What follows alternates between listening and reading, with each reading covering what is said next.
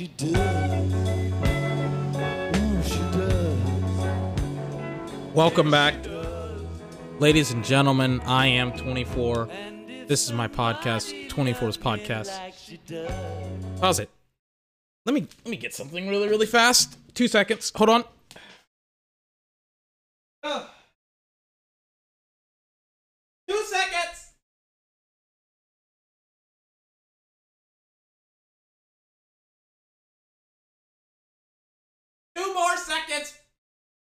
It's in the wrong spot.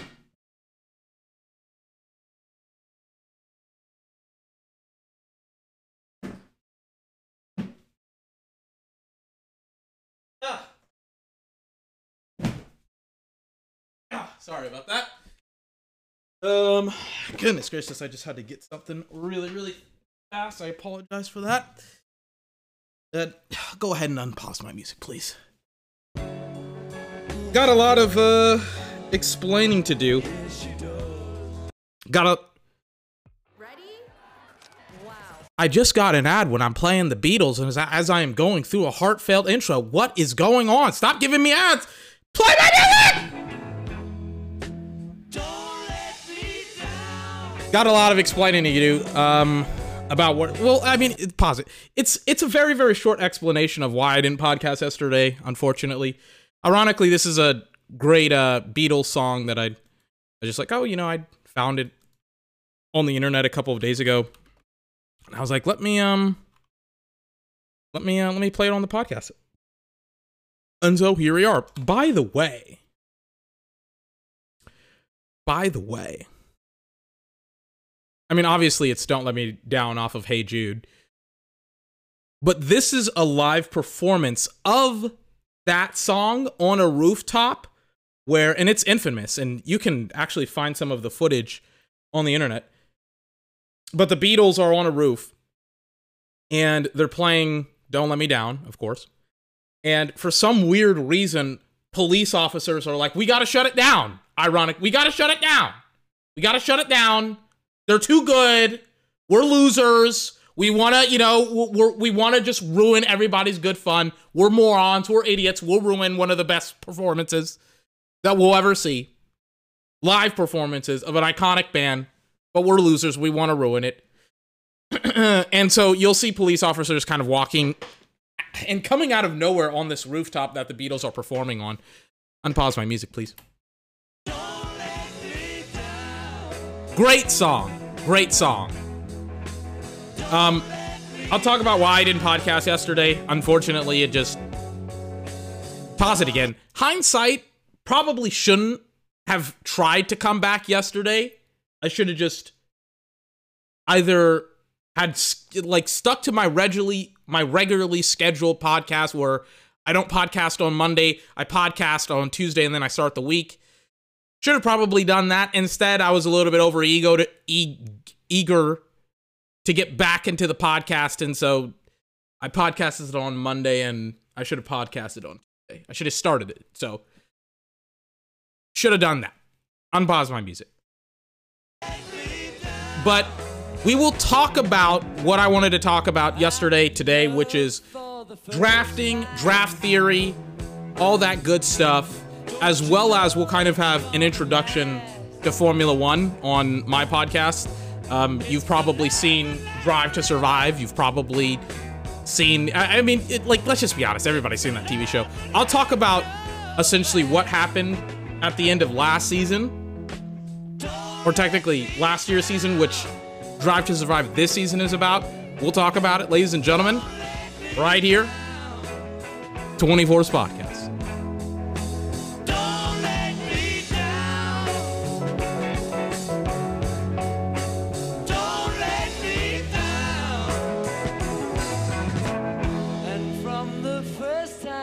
She really done me, ooh, she done me, she done me good. I guess nobody ever. You want you want to know like I think we can all agree, right? Because you hear about this iconic band your entire life You know, you hear about how awesome the Beatles are. Oh my God, they're one of the best bands ever and things of that nature. Until you actually listen to their music, you're like, like, like how good can they be? You know, how, are they really one of the? Yes, they are one of the best bands of all time. I forgot when I listened to the Beatles for the first time, but um, obviously picked up Abbey, Abbey Road, listened to it when I was working out, and I was like, holy fuck, holy fuck, they like these melodies, these tunes. I'm like these these songs that I've heard for my entire life, or roots, or not roots, but like these songs that I've heard my entire life were influenced by this band that existed in the 60s. And one day I'm walking around Walmart, which I complained on the podcast about Walmart vinyl. And I was like, oh, Walmart vinyl sucks. It, don't ever buy it. And then I saw Abbey Road in Walmart and I was like, let me pick it up and it sounds great, and I have it, and that's what I was getting. Abbey Road. Obviously, Abbey Road doesn't have "Don't Let Me Down," but it also, I mean, come on now, it has some great fucking hits. Here comes the sun, uh, Maxwell's Hammer or Silver Hammer. Oh, darling, bum bum, please believe me. Who doesn't like that song? You know, and obviously, come together right now over me. And of course, who doesn't love the iconic album cover of them walking on Abbey Road? I don't know. Is that Abbey Road? I don't know. I don't know that much lore of the Beatles, but you know, I know some tracks. I know some music. I don't know. Maybe we should listen to the Beatles. I don't know. But it's like I've listened to a lot of their music. You know? I don't know. And it's like it's it's just gonna be me like sitting here being like, oh yes, I like this song. Sorry. God.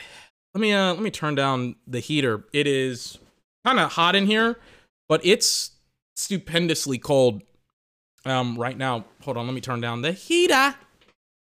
Ridiculously or ridiculously cold outside. It is ordinarily hot in here.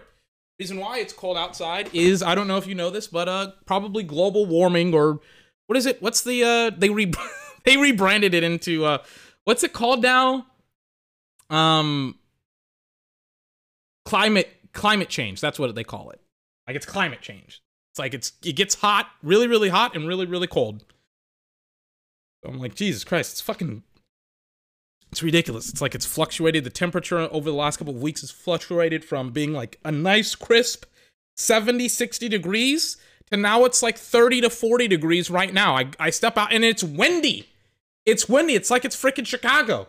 So it feels like it's 20 degrees outside. It's pouring on. The wind's freaking cold. It's ridiculous. And then it was raining. I was like, am I like, do I live in, uh, in, in what's it called? In England? Do I live in Great England? Great England. Jesus Christ the UK or Great Britain. There we go. I had a horrendous, horrendous, horrendous brain fart. So yes, sorry. Um, I'm excited. I'm excited to come back. Excited to talk about uh podcast today. Kind of like I alluded to in the intro. I I probably should have came back yesterday and not Monday. The reason why I just simply put didn't have a podcast yesterday is that I did have a podcast. I had about an hour and 40 minutes. And at times it was really, really good. And then this happens two or three times during the course of the year. And that was one of those two to three times. Yesterday was one of those two or three times where I had a lot of content, but I did not like it. And I actually on let me let me play it for you. Let me show you it. Let me play you a little bit of the podcast. And you can actually hear me like contemplate whether or not I should like just end the podcast or or not. Let me let me play you a little bit of this. Two seconds. Gotta like dig it out from the trash because as soon as I was done with the podcast, I was just like, get off. Just get get out of my face. Get off my screen. I'm done. Let me pull it up for you. Okay, here we go. Ba, ba, ba, ba, ba. Let me find the ending. Hmm. Hold on. Okay, so this is me like going on. I, I don't know what tangent I'm going off of, but like essentially in like 10 to 20 seconds, I'll just be like, I'm out. I, I'm done. I just, I can't. I can't do this. It's not, ooh, we're only trading up six spots and, and six spots uh, uh, well, means X thing. It's like, no, you're trading for the number one overall pick. You're trading to. Pot- I sound coherent, right? I sound good. It's like oh, like like you don't understand what I'm saying because, it, like I'm just it, like I'm an hour and 20 minutes in, and it's just like you, you don't have the context, so it's hard to even contemplate what I'm saying. But it, you'll you'll see like the disappointment and the realization that I'm just I'm not I like I just recorded some good stuff, but also a lot of bad stuff. Eventually get Bryce Young or CJ Stroud. What was the for like we're done talking about and referencing what the Bears did. Didn't the 49ers give up like two first round draft picks to go? Oh no, this is like a minute out. Hold on, let me fast forward a little bit more. I apologize. A third rounder to swap with to I think move up a couple spots with the 49ers. Yeah. To move up like 10 spots. Excuse me. That's what I'm trying to do. I'm trying to make like goodness gracious, I'm tired. Here it is. Do I want to continue?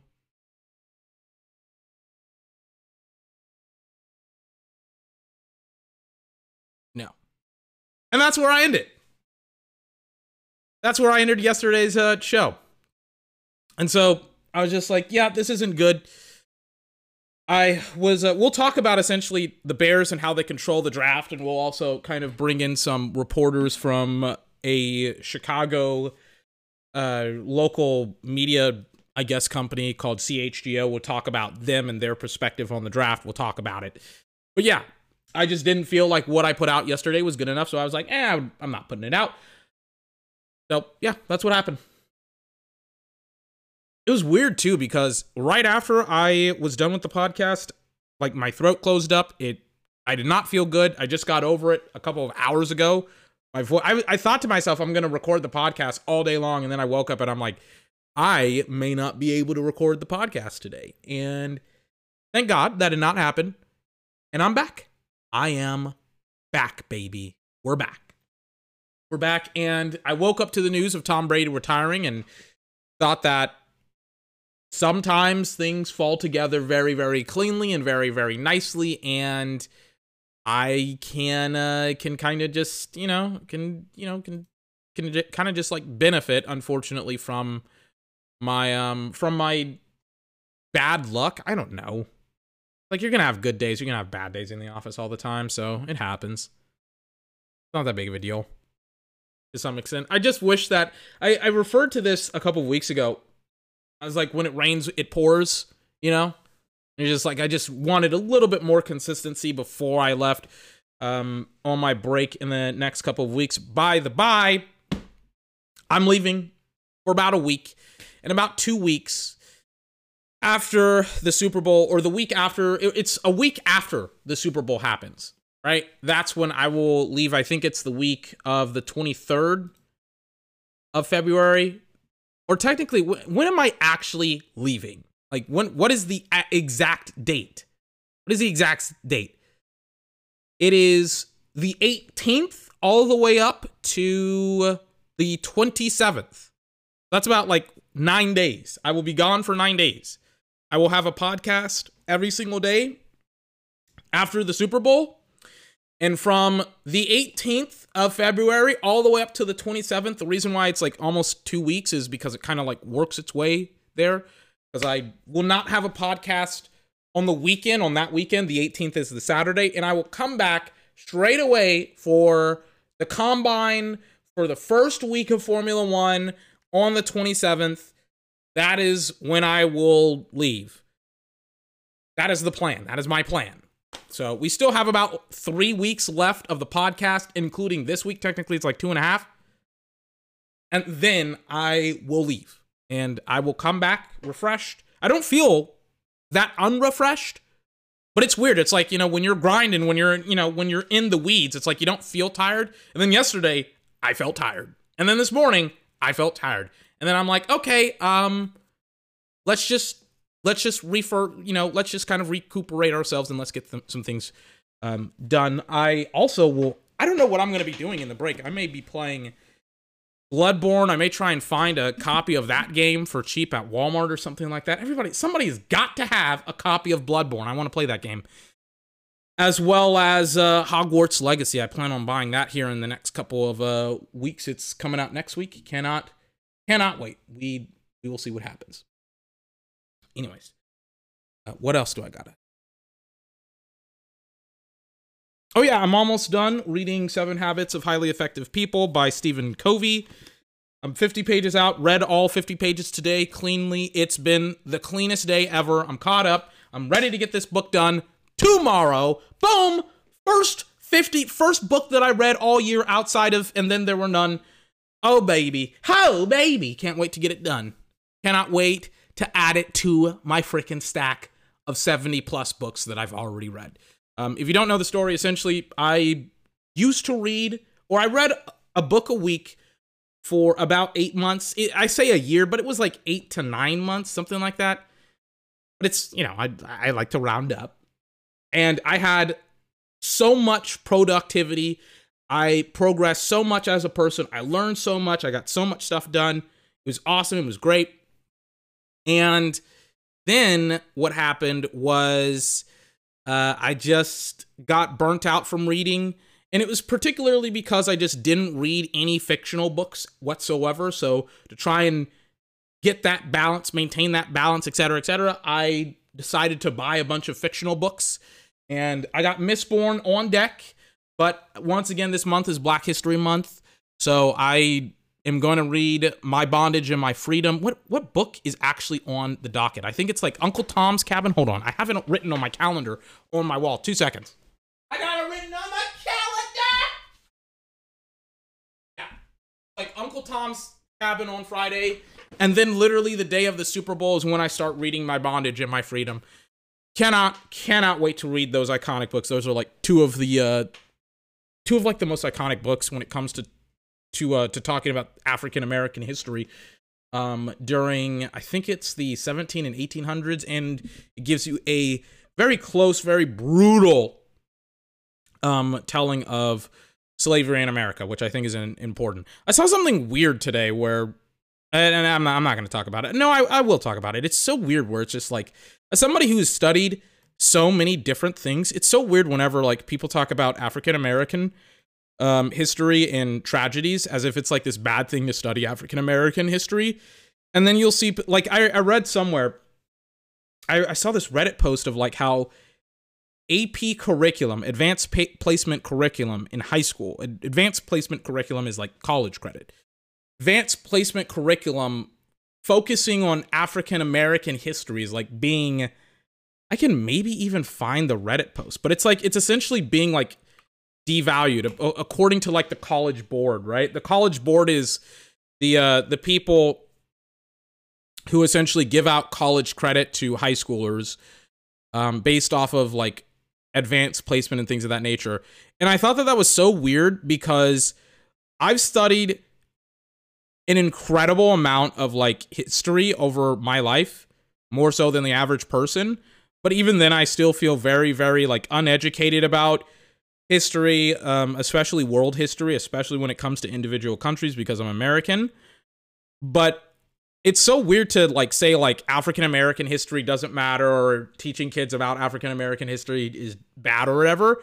When it's just like saying like like it would be like saying to German kids, you know, it's traumatic to to uh, you know to teach you guys about your ancestors, about the Nazis and stuff like that. And just like the like Germans just like literally like they they teach their kids about Nazis and like like um and how bad they were and stuff like that. Or it's or it's just like it's it's hypocritical. It's like literally what is it? Like literally people talk about European history and stuff like that. Regardless, I I do plan on studying a whole lot of African American history cuz I literally what was it? Like a month ago read what was that book? What was it called? What do they call it? Um, Operation Paperclip. I read it, which was a book about how like Nazi scientists came over in a governmental program called Operation Paperclip.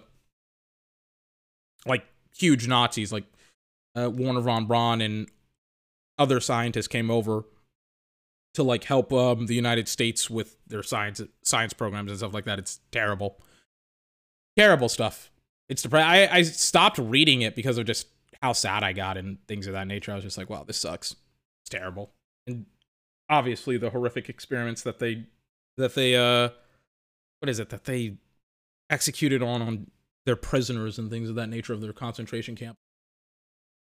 Do I have anything else to talk about? Right, get started. Oh yeah, I saw the whole Netflix thing.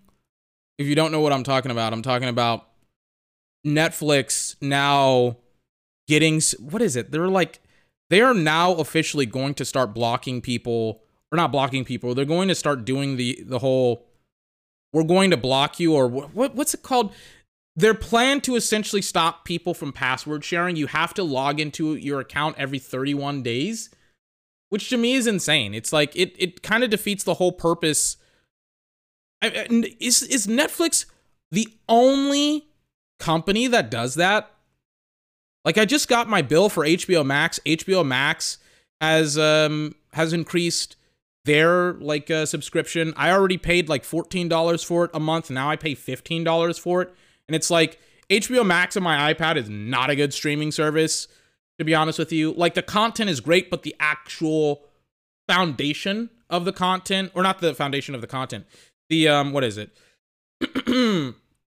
the actual like app sucks. Not the actual stuff that's on the app, but the application itself it fucking sucks. I hate it. It crashes all the time. It doesn't show videos and TV shows that I'm currently watching and it just fucking gives me recommendations and I'm like, "Bro, I fuck your recommendations. Give me the content. Like when I get into my application, when I get into HBO Max, I want to be able to see the content that I am watching, not the content that you think that I want to watch. That I don't know. I feel like their algorithm algorithms, excuse me, are are um are like aren't very good. And the structure of their site isn't very good. So I just saw that on Reddit. It's like the front page of net Reddit, and I was just like, that's ridiculous. Apparently, they're going to pa- start charging for password sharing by the end of March not believe Netflix is doing that. Like everything that everybody likes about Netflix is starting to like just Netflix is literally undoing. So ridiculous, unbelievable. It's like, do I use Netflix? I you want to know the shocking thing? I watch Crunchyroll, I watch HBO Max, I watch a lot of different things. And it's just like I do love Netflix. I mean, everybody loves Netflix, but I mean, let's just be honest. There's so many awesome awesome streaming services out besides Netflix. And it's just like Netflix is just the biggest one. And it's like, I feel like they're kind of, I remember, it's so weird. I remember reading this. I know I'm not even on sports right now, but I remember reading this article that Netflix went to their shareholders and were like, we're going to lose a lot of subscribers. We're going to lose like tens or hundreds of millions of dollars or something, but don't worry, that's normal. I'm like, what? How can you get away with that as a company? When you're just like, yeah, we're just going to lose hundreds of millions of dollars based upon our consumer practices. I've never seen something like that before in my entire life where a company can be like, we're about to lose hundreds of millions of dollars, not because of the market, not because of um, unforeseen circumstances, but literally things that we are projecting is going to happen. That's insane. Has Netflix recovered financially? Let me let me check. If Netflix hasn't recovered financially, they need to fire people. They're valued right now at two at 361.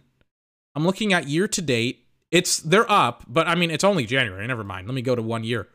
Yeah, I mean they they they for the most part have recovered since like April of last year when they had a huge dip.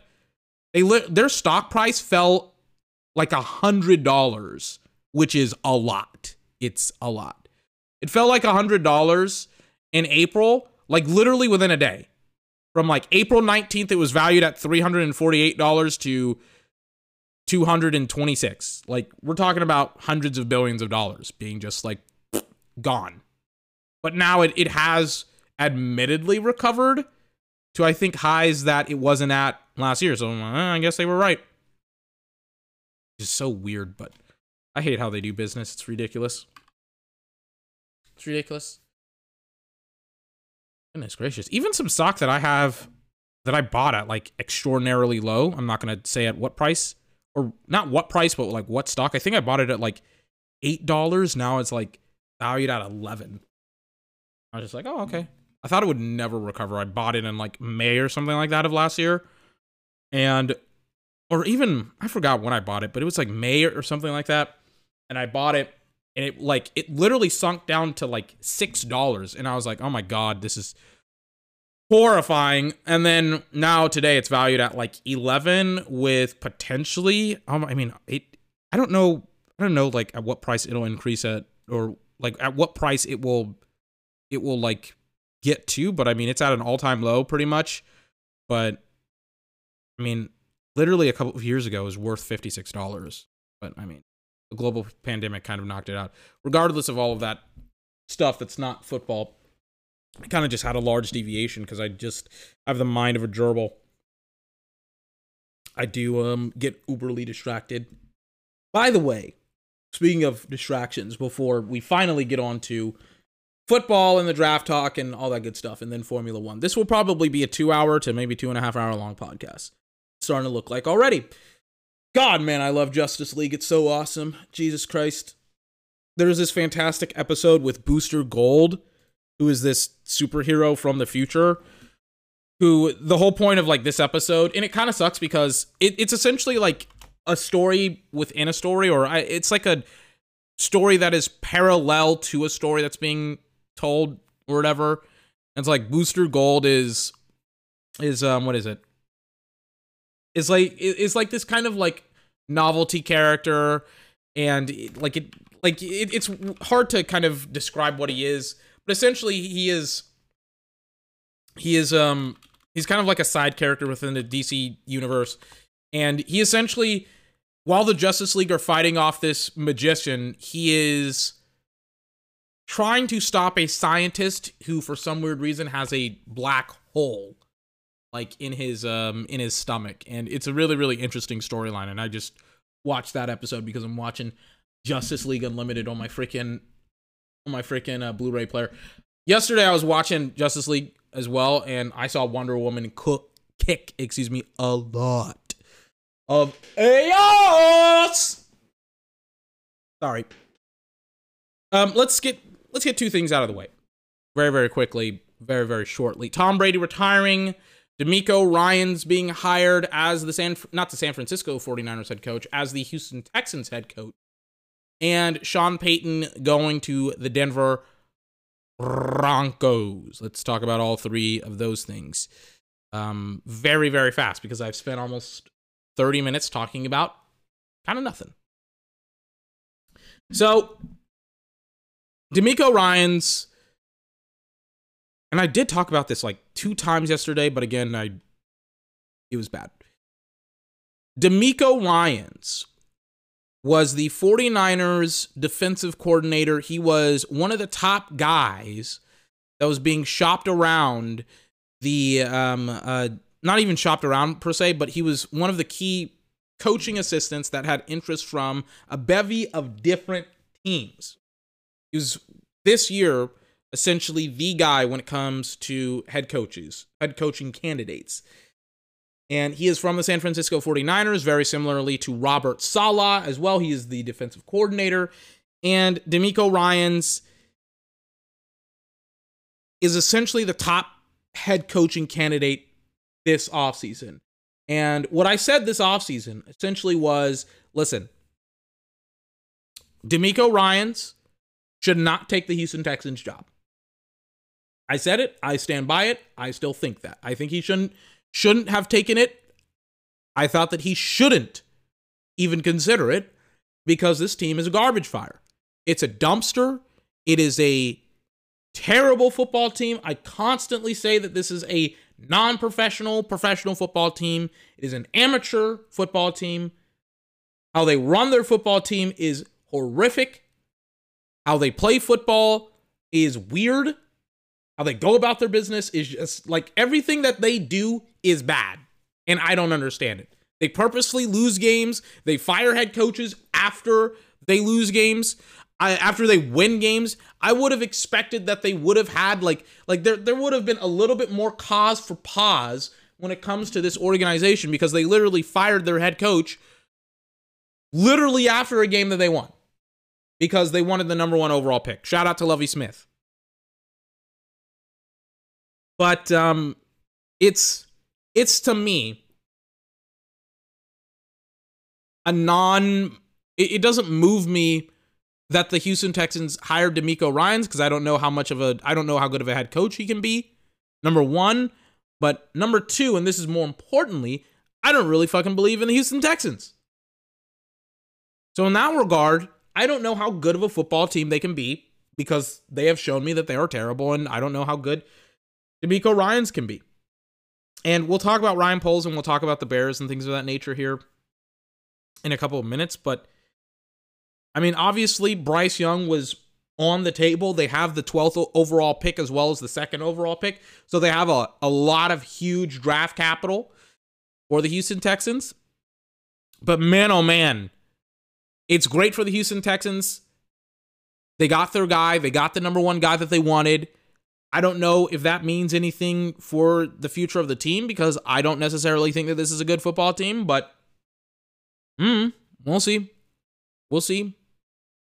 I think my perspective on this, I don't think this moves the needle for me when it comes to this football team.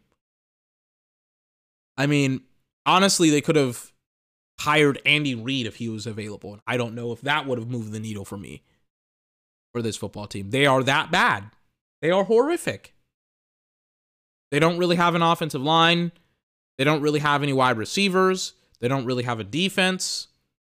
And it's just, it's like, if you are the Texans, do you roll with, if DeMeco Ryans comes in and, and is like, look, I need a defensive player. I need Will Anderson or Jalen Carter Will Anderson, the pass rusher, the edge rusher out of Alabama, Jalen Carter, the defensive tackle out of Georgia. I need one of those guys because he's a defensive coordinator and he has had great defensive players, Fred Warner, Nick Bosa. Do you acquiesce if you're the Texans? Do you say, yeah, we'll pass on Bryce? Like, I don't know. He's the head coach. Nick Caserio. I, I don't know. I don't know how much power. I don't know the politics within the Houston Texans organization. I really, really don't.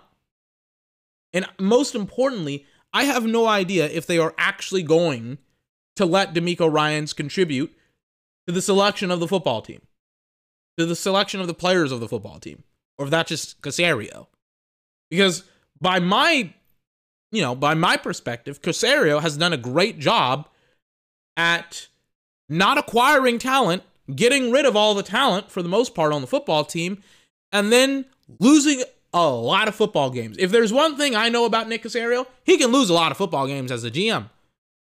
But it's so much easier to essentially just cut costs and get rid of people and fire people than it is to actually hire good people within the Houston Texans, not just from a head coaching perspective, but from a player perspective.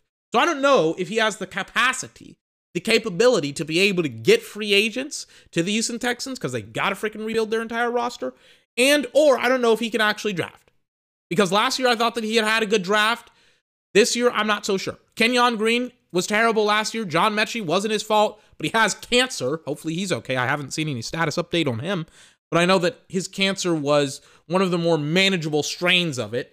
So hopefully he's all right. But goodness gracious, like I, I don't know what to say about the um about the Texans. They play in the worst division in the NFL while also being the worst team in the NFL. Like they're the number two overall seed behind the Bears. But make no mistake about it, it's because of Lovie Smith that they won that game and that they're kind of like competently incompetent. It's hard to describe. Hard to describe the uh, the Houston Texans, but yeah, um, this doesn't do anything for me. It doesn't do anything for me because the Houston Texans, I don't know how good or how bad they are. Scratch that, I know that they are very, very bad. I don't know how good they can be. So because their organization. I don't know. Are they going to try this year? Are they going to try this year?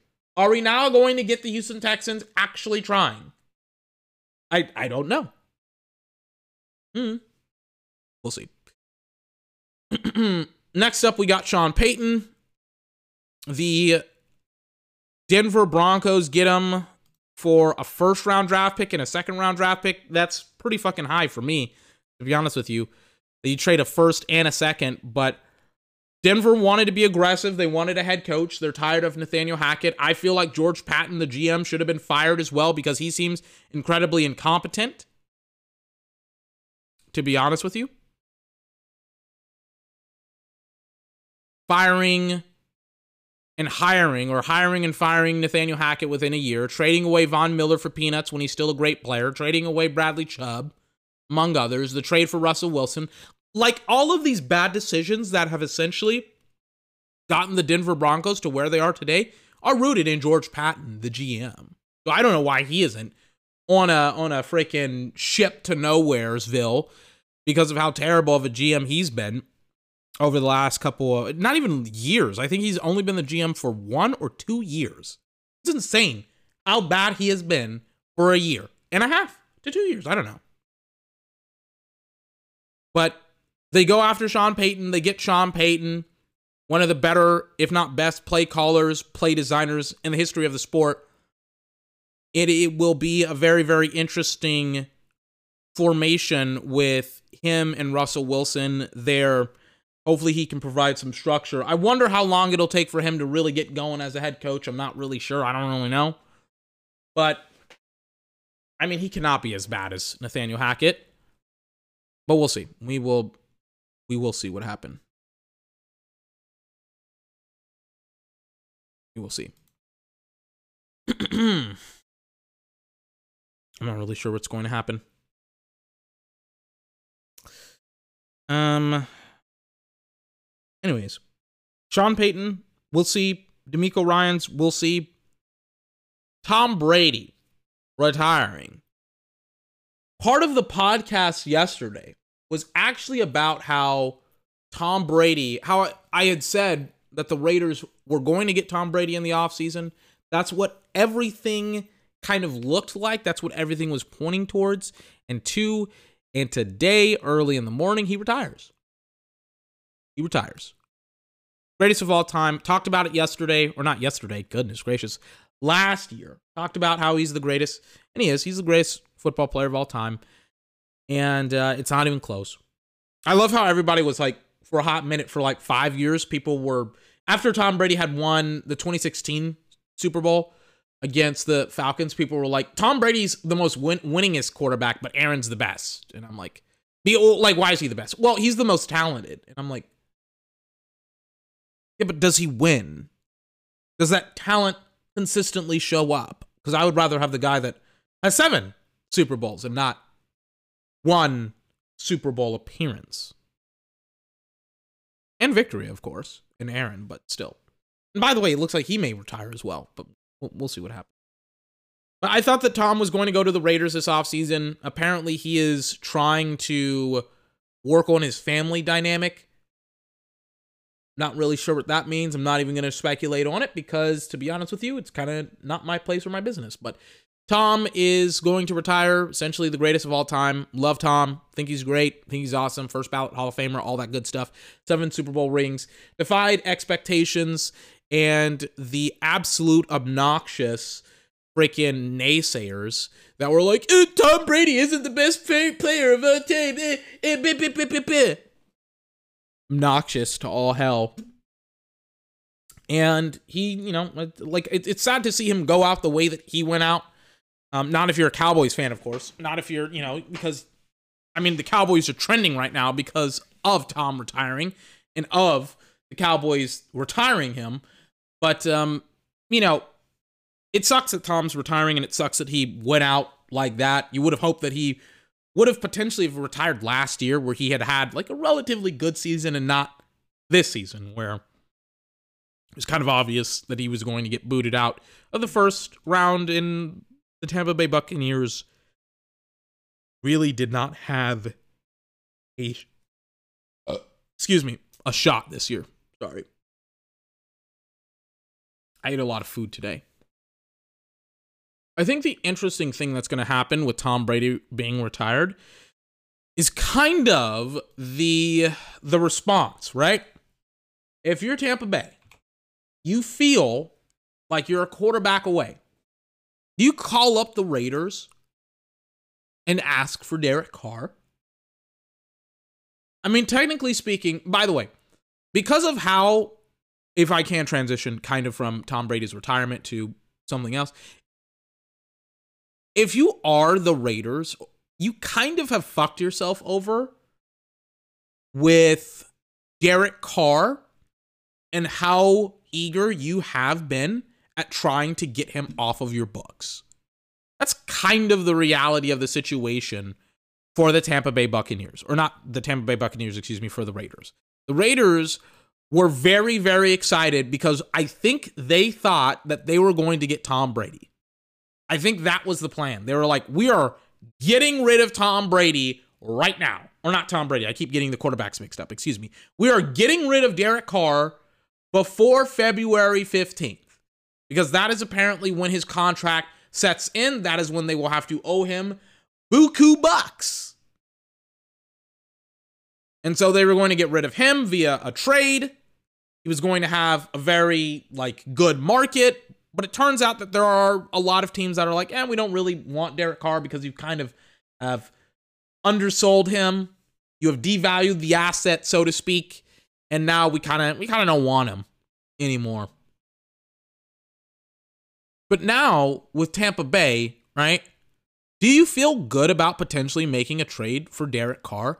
Now, keep in mind, Tampa Bay is, they are so incredibly bad financially wise. I mean, they are in the gutter. Some weird reason, right? For some weird reason. After the NFL essentially made the salary cap the highest that it has ever been, ever been in the history of the sport. For some weird reason, Tampa Bay is 50 million dollars. 55 excuse me million dollars over the cap. They're in the red. They are deep in the red. They got to move some pieces. They got to move some pieces one or two of those pieces. It can't be both. Will either be Chris Godwin or Mike Evans.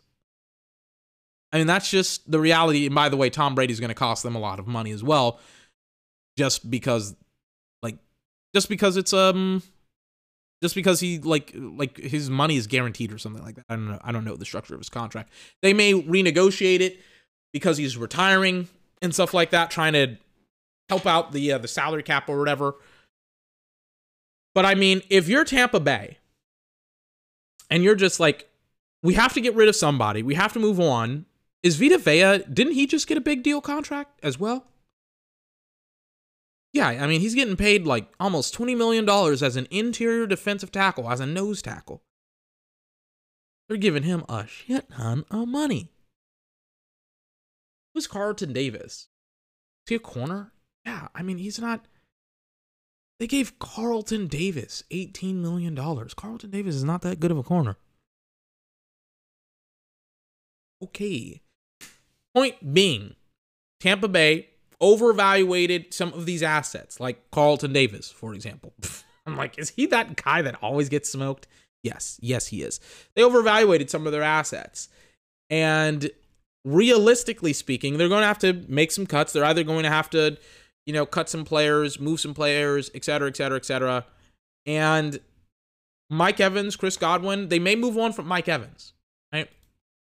They may move on from Mike Evans. They may move on from Chris Godwin. Now, Mike Evans this year in 2023 has his highest cap hit at $23 million annually. What you could do as a football team, and he has certain, I don't know how his contract is structured, but he has like certain switches on his contract where certain certain years are voided and things of that nature but you could hit some switches and you could be like look and by the way mike evans is 30 years old eh, but he's still great. He's still one of the best wide receivers in the nfl he's like top 10 or borderline top 10 you could move some money around and you could give him some money. You could backload his contract and be like we're gonna essentially essentially move you move some money around and put you at like you know, we could like his contract right now is technically up at like 2026, but there are certain years that are voided. You can essentially extend him and move some money around and et cetera, et cetera, et cetera. So that way his contract this year isn't uh, isn't killing you so badly, you know. It's kind of the reality of the situation for Mike Evans. And Mike Evans is awesome. He's great. I think he um I, I don't think for Tampa Bay's sake it's like it's hard, right? It's hard to make some of these moves. I think they have to figure out how to get a quarterback, a good one. Their division is horrendously weak. And I think, to be honest with you, unless some huge changes happen, I think that it'll stay very weak next year as well. Arthur Smith, the Atlanta Falcons head coach, is not very good. The Saints head coach in um in Dennis Allen is not very good as well. The Carolina Panthers just hired Frank Reich, who I don't think is very good. I don't think Frank and Todd Bowles, by the way, isn't very good as well. Like Frank Reich, by the way, I had a whole little segment on him, and I was like, I think Frank Reich's success is a derivative of the assistants that he has, aka Matt Eberflus and also Nick Sirianni, versus his actual ability to coach. I, I think he's a tad bit overrated, but we will see what happens. Long story short, Tampa Bay could still very, very easily take control over this division, and they could be able to say to themselves, well, we're a quarterback away. But who exactly is that quarterback that you will insert into your football team? They still have Kyle Trask, who I liked out of Florida. They could potentially, they can't really go into the draft and get somebody good or great this year. I don't think. We will see. This is a weird year where a lot of teams are kind of fine with their quarterbacks. They're satisfied for the most part. They kind of want to see and evaluate their quarterback talent. And it'll kind of be it'll kind of be one of those years in the draft where you'll have a lot of quarterbacks that are kind of being um that are kind of like hanging out there. But um we'll kind of see what what happens. We'll kind of see what happens with Tampa Bay. Are they aggressive in the draft? Do they like Kyle Trask? They didn't like him last year. They rushed. They ran to get Tom Brady out of retirement when he retired. They were like, please come out. Kyle Trask isn't very good. So we'll see about Kyle Trask. We'll see about any of the other draft picks for Tampa Bay. It's very, very interesting what's going on down there. Um, will Mike Evans be traded? A lot of people want him to.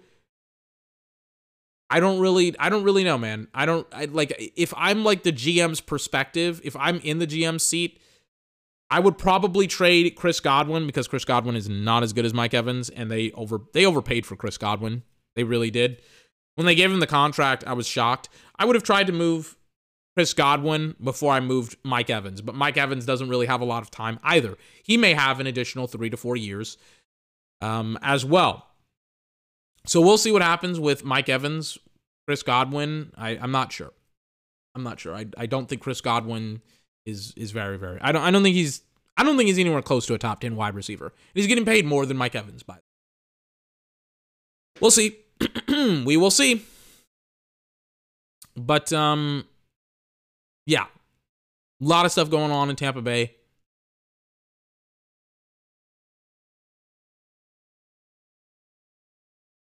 What is going on?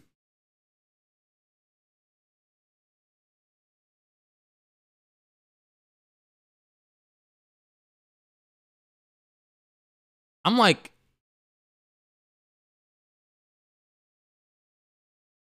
I'm like Beyonce is like trending trending on. I gotta get off of Twitter because Beyonce is like trending on Twitter, and I was like, what's going on? What what happened to Beyonce? I thought she released another Renaissance. Sorry. Anyways, um, yeah, a lot of lot of movement happening over the course of the last 24 hours. A lot of big names being moved. Not necessarily big name players, but big names: DeMeco Ryan, Sean Payton, Tom Brady, et cetera, et cetera. We'll we'll watch and see what happens with Tampa. We'll see. By the by, do I think Mike Evans is going to be traded? I don't know. I don't know. I think he could just be. I. You know what? Donovan Smith also could be a cap casualty because Donovan Smith isn't isn't very good. Got destroyed by Micah Parsons. But yeah. Oh, oh no, they're not getting rid of of Chris Godwin. You know what they may have to do? Honestly, because I don't see any switch. I mean, they're gonna have to move some money around. I don't see any huge moves that they could make that will reduce their cap to anything doable. You know, Like there's nothing like I'm on over the cap right now and I don't really see any huge cap savings that they can hit right now whether it's cuts, trades, whatever the case may be. Like all of it is essentially like you can save a marginal amount of money. You can save 9 million dollars by getting rid of Donovan Smith, but you really can't move a whole lot of money around by cutting or trading or releasing players. Like that's that's the reality of Tampa Bay. So we'll see. We'll see.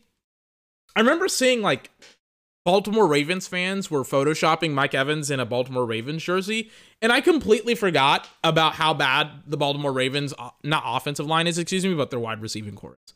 I was like, oh yeah, that's right, they do have a shitty wide receiving core. So we uh we'll see what happens.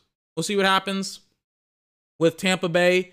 Tom Brady is kind of one of the big important reasons why they've had so much success down there over the last couple of years. No, I I undersold it. He is the reason why they have had so much success. I, I mean, let's just get it out on Front Street, man. They were the worst team in win percentage in professional sports, not football.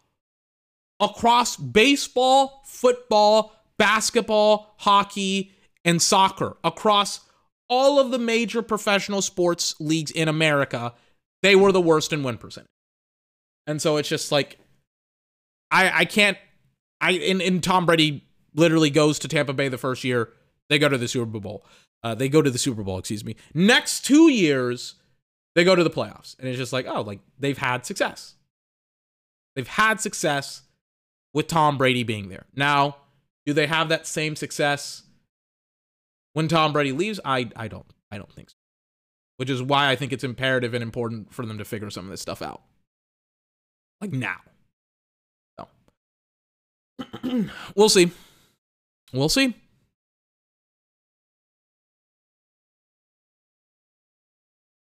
Do, do, do, do, do. Finally, final bit of news. And this, ladies and gentlemen, is why um, I remember, like, what was it? Like, people, it was so weird. It was like people were talking about Brock Purdy's arm. I was like, I don't really know what's going on with his arm. I thought it was his wrist at one point, but it was his elbow. And he had torn his UCL. And I had said yet on yesterday's podcast, I think I was talking about it or on Mondays, I cannot remember. But I was talking about Brock Purdy's arm and how his elbow, he had like tore his UCL. I'm like, I don't really know the injury at all. So I'm not really going to cover it that much. I'm not really going to talk about it. Brock Purdy will need Tommy John's surgery. Now, yesterday, and again, this is like the benefit of sometimes of like missing a day is that sometimes information that is inaccurate gets revealed to be inaccurate. And we finally you know we we get a resolution a good resolution on some uh, some information. Brock purdy will need a tommy john surgery. What the 49ers originally thought was they thought that he didn't need a tommy john surgery and that they he could just have like a normal surgery uh-uh he needs a tommy john surgery and so now Brock Purdy is out for a year. Like they said, six to nine months, maybe. Nope, he's done. He is now done for next year as well. And so once again, you have potentially Trey Lance, and I apologize for referencing yesterday's podcast because yesterday's podcast obviously did not come to a fruition, but I will reference yesterday's podcast once again. Yesterday, I talked about how how um the 49ers were going to move forward with Brock Purdy and he was going to be the starter and all is good and it's essentially next year what it looks like before the offseason even happens, but more likely than not because I don't believe in any team in the NFC South. I don't believe in any team in the NFC West outside of the Rams and the 49ers, but the 49ers obviously being the top tier team, and the NFC North is inflated. They're inflated. They're kind of fool's gold. They're a mirage. It's like the Vikings had like 14 wins. It doesn't matter. They're terrible. They lost to the Giants, who got shattered in the freaking NFC division round. Let me stand my ass up. They got shattered by the Giants in the divisional round of the playoffs this year. Let me move some stuff around. Hold on, let me get something really, really fast. Hold on. Uh, two seconds.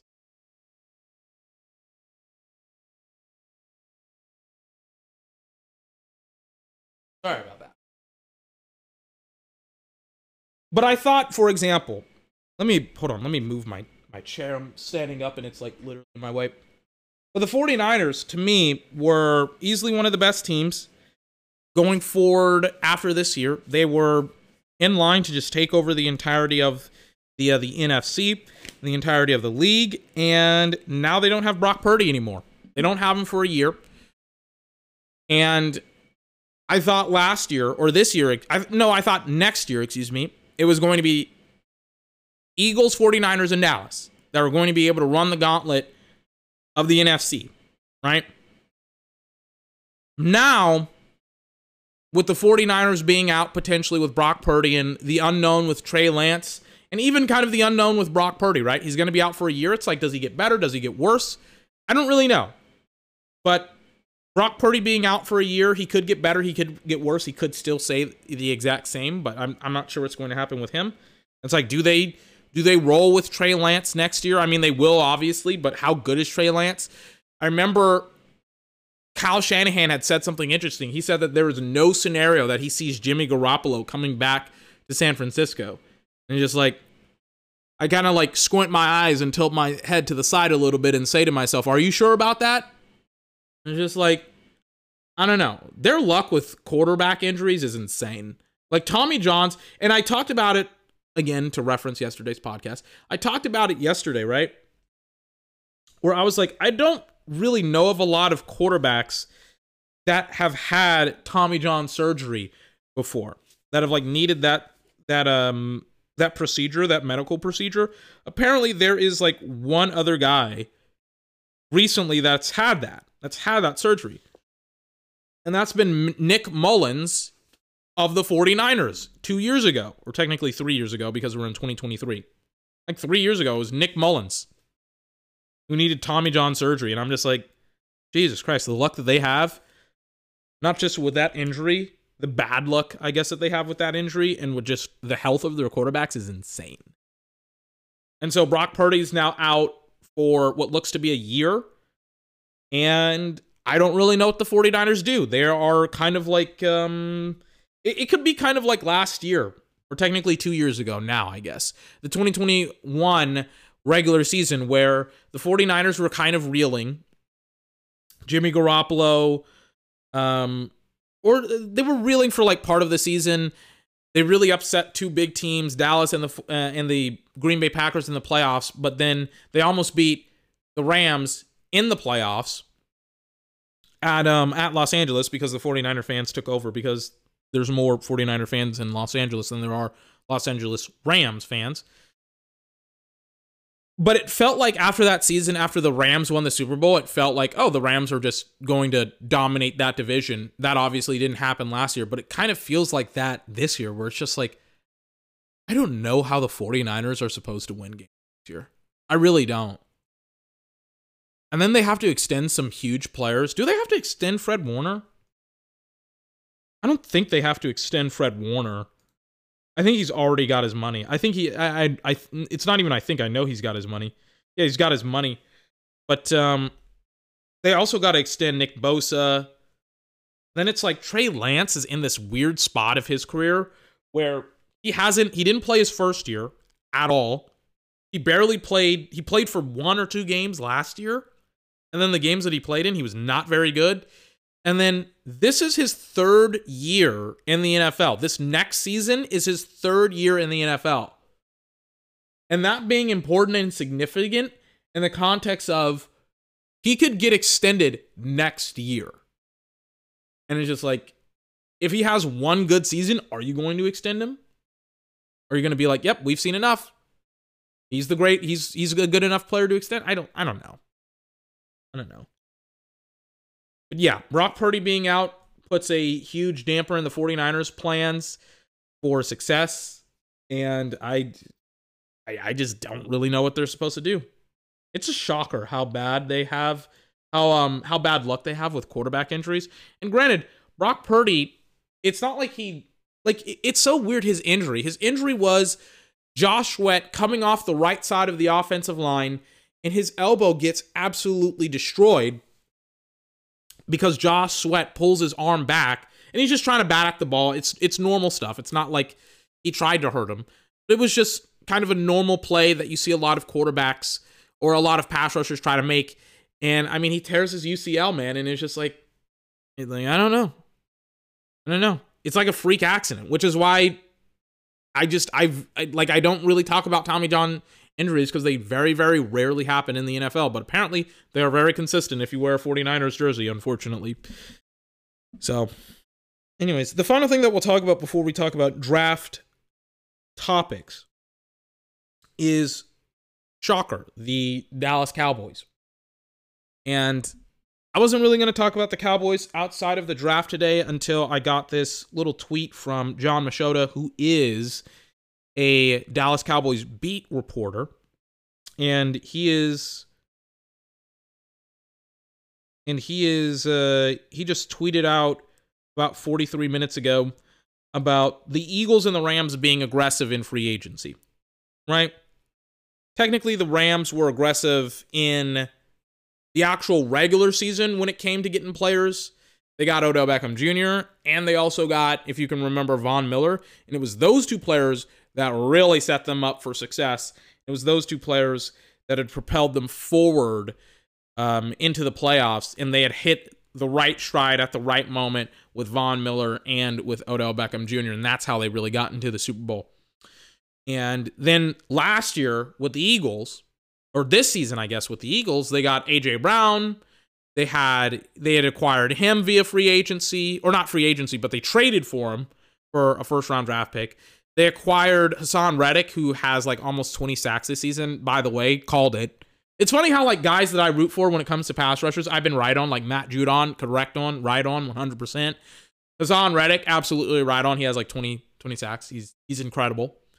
He was the player that beat the shit out of the right tackle for the San Francisco 49ers and I think he was the uh the guy that had unfortunately injured Brock Purdy just to like give you a little bit of context.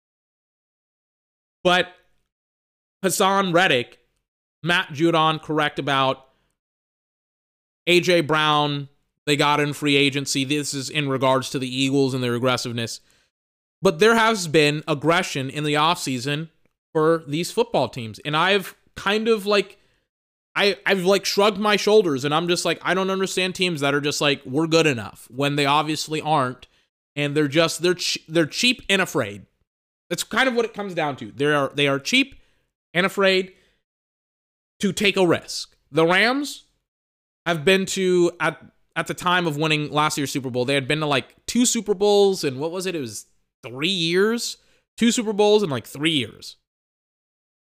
They weren't afraid to take risk and they won one and they went to two. And then last year or this year, the Eagles have now been to five Super Bowls, or not five Super Bowls, two Super Bowls in five years. And it looks like they could potentially win this next one. And just like, it's like Dallas has not been to the Super Bowl in 27 years almost. Almost 30. I mean, it, it's going to be 27 years this year. But in almost 30 years, they haven't been to the Super Bowl. And this season, they were incredibly passive. And in fact, they took a step back, right? They traded away Amari Cooper for like a fifth round draft pick when they could have easily gotten a first if they were a little bit more um, discerning with Amari Cooper and if they didn't, and if they were just not so. Uh, so just like excited and, and happy to get rid of him. They could have actually gotten huge compensation back for him, and then they could have used that to potentially draft a wide receiver or another player to help them win football games. And then they re signed Michael Gallup, who had a very bad season, in my opinion, with the Cowboys. And he didn't look anything that he should look like. He didn't look fast. He didn't run great routes. He was a average to below average receiver, if I'm 100% honest with you. People were like, why, aren't, why isn't Kellen Moore getting Michael Gallup involved? And it's just like, because Michael Gallup isn't very good. That's why. And so, Michael Gallup, they extended. Terrible decision, it looks like. Uh, They they were excited to get him on the cheap. That's also why they were excited to get him. And they're just so cheap. Dallas is so cheap. They were like, we're gonna go after James Washington, um, which I was just like, that's a meh. And then they were like, we're to utilize Noah Brown. I was excited about potentially some of the wide receivers they could get in the draft, but once again, they weren't aggressive in that front. And they um they got Jalen Tolbert, who I loved out of um I think um the universe. It's not Alabama as in the Crimson Tide, but it's like it's it's it's some off-brand Alabama school. I forgot what it was called. But um, I was excited that they got him because he was awesome and he was not very good. Maybe he can be good in, or better this year, but I mean, he had a terrible preseason. I was like, this is not what I expected from him. Maybe he can become better after having a full year off, but I'm I'm not sure. I still think if you're the Cowboys, you still go after a wide receiver, but now they actually have options. If Mike Evans is available in Tampa Bay, maybe you can go after him. Same thing goes with DeAndre Hopkins. DeAndre Hopkins has kind of been a fantastic player for all the teams that he's been on. This year, he he was uh, suspended for like six games because of PEDs, performance enhancing drugs. If you don't know the uh, the acronym, he was caught with something. I don't know what he was caught with, but he was caught with something. And so he gets out and he goes out for like six games. But I mean, he still had some good games here and there. But overall, his season was like it was it was good for a guy that missed six games. He had 717 yards and three touchdowns. He had a good season. Last the uh, the season before that, the 2021 season, he was hurt. But I mean, here are his numbers outside of the last two seasons, right? 1400 yards, six touchdowns, 1100 yards, seven touchdowns, 1500 yards, 11 touchdowns, 1300 yards, 13 touchdowns going all the way back to 2017. Obviously, these last two seasons are very telling right? Because he has 500 yards, 72, 572 yards, eight touchdowns, 717 yards, three touchdowns. So it's not like he's been, you know, it's not like he's gone for broke here. So you may not necessarily get a great piece, but DeAndre Hopkins, Mike Evans are two very, very interesting wide receiver chess pieces for whatever team may need a wide receiver. But you could potentially get a a player that is uh that's on his last leg. So we'll see what happens. But the quote from Jerry Jones today that I haven't read, but we'll see kind of what it breaks down to. Jerry Jones is kind of incoherent as well. He's sometimes not intelligible. It's hard to it's hard to fucking understand him. He is not very uh, like he he is like 80 years old and it shows, right? So some of the stuff that he will probably say just won't make sense, and I'll try and have to like decipher what it is. Dallas Dallas reporters, for some weird reason, think that this is like an endearing trait. Oh, this is just an old guy. And then you remember, it's just like this guy runs one of the most profitable and most important football franchises on the planet. It's not endearing that he's kind of senile because can you imagine him running a football team? Yeah, it's like, oh, no wonder why they haven't won a Super Bowl in 30 years.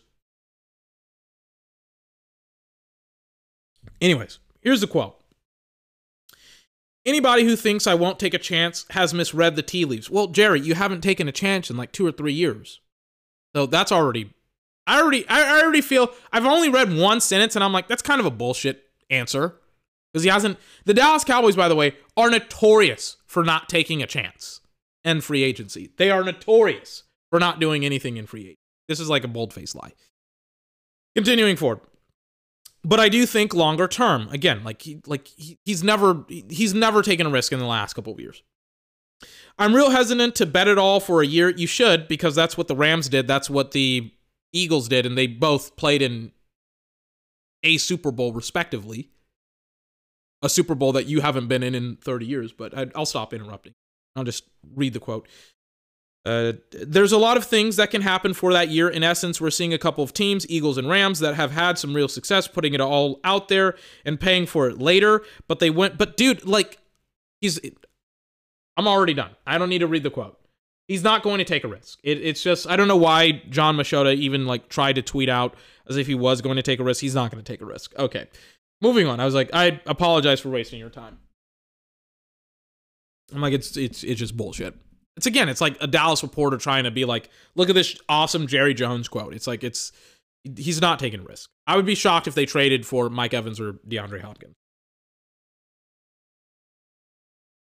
So, anyways,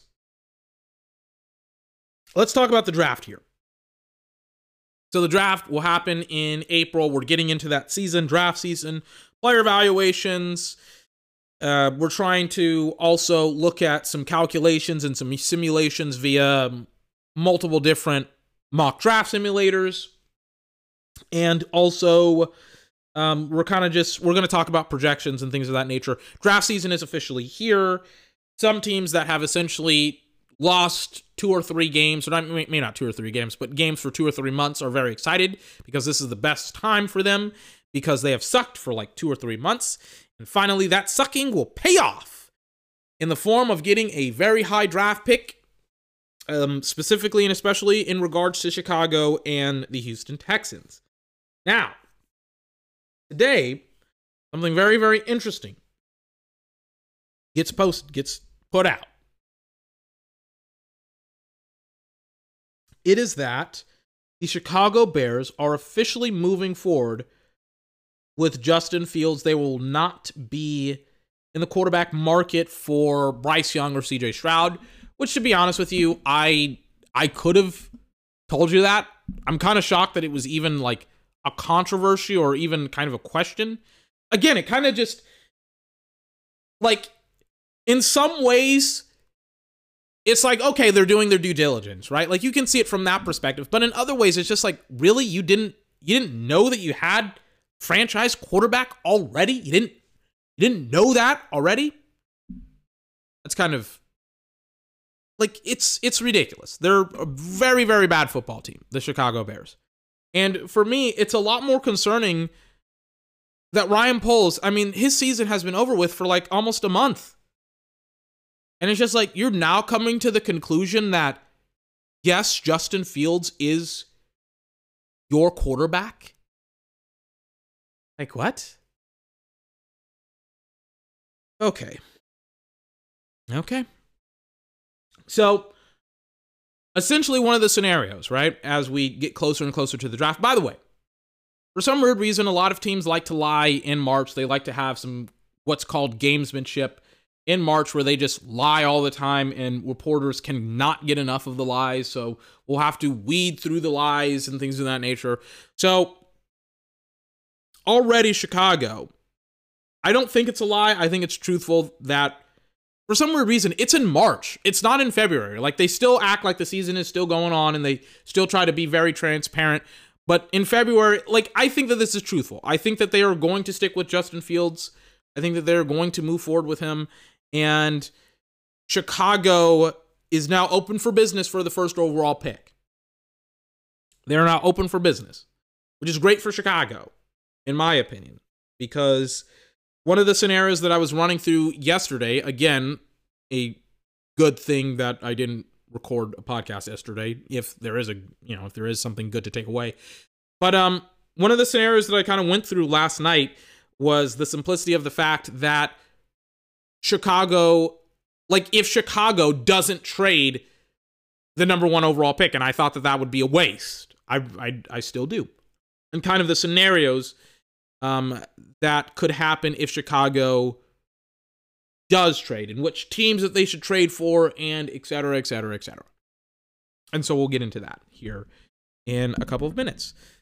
But first, I do want to show you kind of how bad Chicago media is at being able to formulate actual trades that can and will be valuable for their football team because they are not very good at it. They are incredibly bad at it, and I will um we'll pick it up from there. And I will also pull up a draft simulator so that way we can actually or I can actually show you some uh, some things here for Chicago. And I'll kind of lay uh lay my own perspective on it. Kind of like what teams should do and draft things and draft theory and things of that nature which I think is very important and I've kind of picked this up not necessarily from it's more theory uh, it's more theory than anything else it's not like I got this from one place or whatever it's just like I've picked it up over a bunch of different places and uh I usually am correct. like I'm usually correct. I'm like I'm usually correct in certain projections that I feel very very strongly about. There's certain times where I'm just like, oh my god, these project these projections, these players aren't very good, etc. etc. I've been wrong about Dallas for like the last two years. I was like, I thought that the Micah Parsons, the Micah Parsons uh, pick was bad over the Rashawn Slater pick. which I mean, they got one of the best defensive players in the NFL. Granted, wasn't necessarily wrong about Rashawn Slater either. Like Rashawn Slater is one of the best tackles in the NFL. He just tore his bicep. So that's why you may or may not have heard of him. Plus, he plays for the Chargers, which nobody cares about except for the NFL. The NFL has been trying to juice up the Chargers for about a year now, but nobody cares about the Chargers. On the flip side, I talked about Tyler Smith. I was like, oh my God, I prayed to Jesus that they would go after Tyler um, Tyler Linderbaum, the center from Iowa, and uh, Tyler Smith looks like to be essentially the best offensive lineman, regardless of the position that he plays, tackle or guard. He looks to be the best, and I don't know where Dallas is going to play him. I mean, I, I really don't know. He could play left tackle. He could play left guard, which is insane that he can play both positions at, very at, at like the age that he is and be like great at both of them and really have some bad games, but like all of the like two bad games by the way out of 17 just so we're given context. But it's like insane that he essentially went into the season as one of the most penalized offensive linemen in college, if not the most penalized, and completely reduced that down and was able to play two different positions in the uh in the course of a regular season, all while playing both of them at like the highest of levels. It's insane how dominant he was this year. So I don't know what Dallas is going to do with Tyler Smith and Tyron Smith and Connor McGovern. They may let Connor McGovern go away and play Tyler Smith at left guard. And we'll see about right tackle. But I mean, you could also potentially get a tackle here for Dallas. I don't want to necessarily just make this about Dallas, but I just wanted to highlight just how wrong I've been about Dallas. And it's just been kind of a admiration fest of Tyler Smith here now, I got some clips for Chicago, for the Chicago Bears uh, reporters here that are juiced up about the draft and are talking about the draft. This is from CHGO. This is one of the only places that I can find draft talk for. Chicago is very, very notorious for being old when it comes to their media coverage, in the sense of they can only usually talk about and reference either the 80s Bears, the 90s Bulls, or themselves, the current contemporary bears, which are always bad in regards to just anything, and it gives them horrendous perspectives on everything. Anyways, talking about Chicago, I got this clip for you. We'll listen to three different perspectives, one of which we'll kind of eliminate. We may listen to a little bit, but we'll see what happens. By the way, I'm watching uh, Justice League Unlimited very interesting scene and it's like it's done great where it's just like aquaman hawk girl and like this all powerful borderline godlike android are just playing chess. And this like 10 foot tall android is watching hawk girl and aquaman. This android that can like literally destroy and move planets is like just watching them play chess. It's it's somewhat hilarious. Sorry, but um, here's here's the first clip of Chicago of the Chicago Bears talking about the draft. Here it is. What will would we do with the number one overall pick? Carm, I'm going to start with you. And a little bit of context. This is before. This is like two weeks ago. This is before Ryan Poles came out and was like, we are in this is before today this is before he just said we are in business we want to get rid of the number one overall pick. Okay so i've got what i consider to be some realism and some pie in the sky trying to rip off the the uh, the houston texans. But i ideally i want to trade back twice. I want to go from one to two and then i want to go from two to four.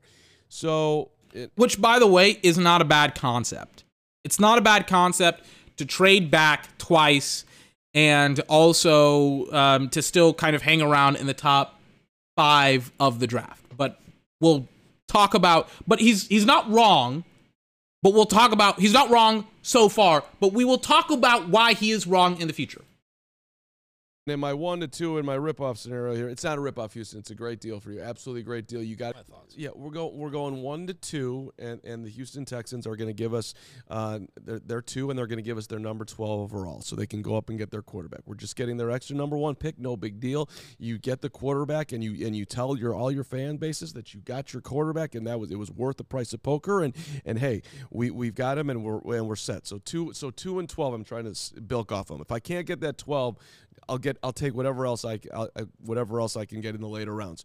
And then I and with the 2, I want to do exactly what the 49ers did with the Bears. So that in 2017 they flipped 3 for 2. We're going to do 2 for 4 with the Colts who need their quarterback and they're going to come up and take Will Levis or CJ Stroud with the number 2 and I'm going to get and that trade was a third rounder and a fourth rounder that year and then a third round pick the following year. So you're going to give us your 4 If you're okay, he's stumbling and bumbling around.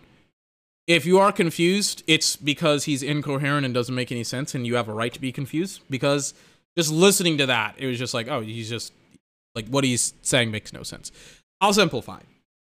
What he's essentially trying to say is that the Chicago Bears will trade their first overall pick with the Houston Texans. They will swap first. So Chicago will get the second overall pick, and they will get an additional fourth. They will get the 12th, not fourth. They will get an additional first. So they would get the 12th overall pick as well as the number two. They will have two first round picks by just adding one. I, I'll try to keep it as simple to not try to confuse you. But essentially, out of that deal, out of the Bears pick, they will just get an additional first round draft pick.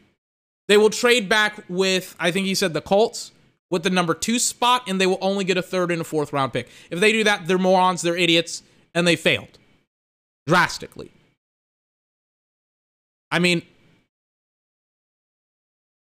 and he, by the way, utilizes former Chicago Bear lore in order to justify his reasoning, which is terrible because, once again, Chicago is a terrible sports town in the sense of their sports teams, specifically their football teams. So don't compare yourself to yourself. Compare yourself to other football teams. And specifically, this is the problem is that people don't have really, really great perspectives on the matter. Look around the NFL, look around the league, right? What would you give up for Joe Burrow? What would you give up for Joe Burrow? If you could have Joe Burrow right now, how many draft picks would you trade for him?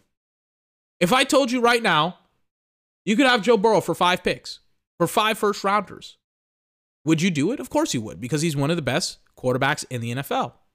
The same thing goes, for example, Nick Bosa. If you could have one of the best pass rushers in the NFL, what would you give up? That's what the first overall pick means. And that's why I say these Chicago sports writers, they have no idea what they're talking about because they think that that freaking the first round draft pick is a first and a third and a fourth. That's what you can get back even if it's with a team that's like right next to you in the draft. I'm like, dude, if you're not getting at least 2 to three first round draft picks back, you failed miserably. You should be able to get two picks over the next 2 years back, including this year. You should get whatever team you're trading for, you should get Texans second and 12th picks this year and their first round draft pick next year and potentially some later picks maybe you can you know maybe you can parlay like your seventh for their sixth or something like that you should be getting some assets back and even then you may feel a little bit salty about coming out of the deal because you may have just let the team that is drafting in front of you leapfrog you in order to get potentially Joe Burrow when you potentially could have had Joe Burrow. And by the way, just just so we're clear on this, Justin Fields is not Joe Burrow. He may never be Joe Burrow.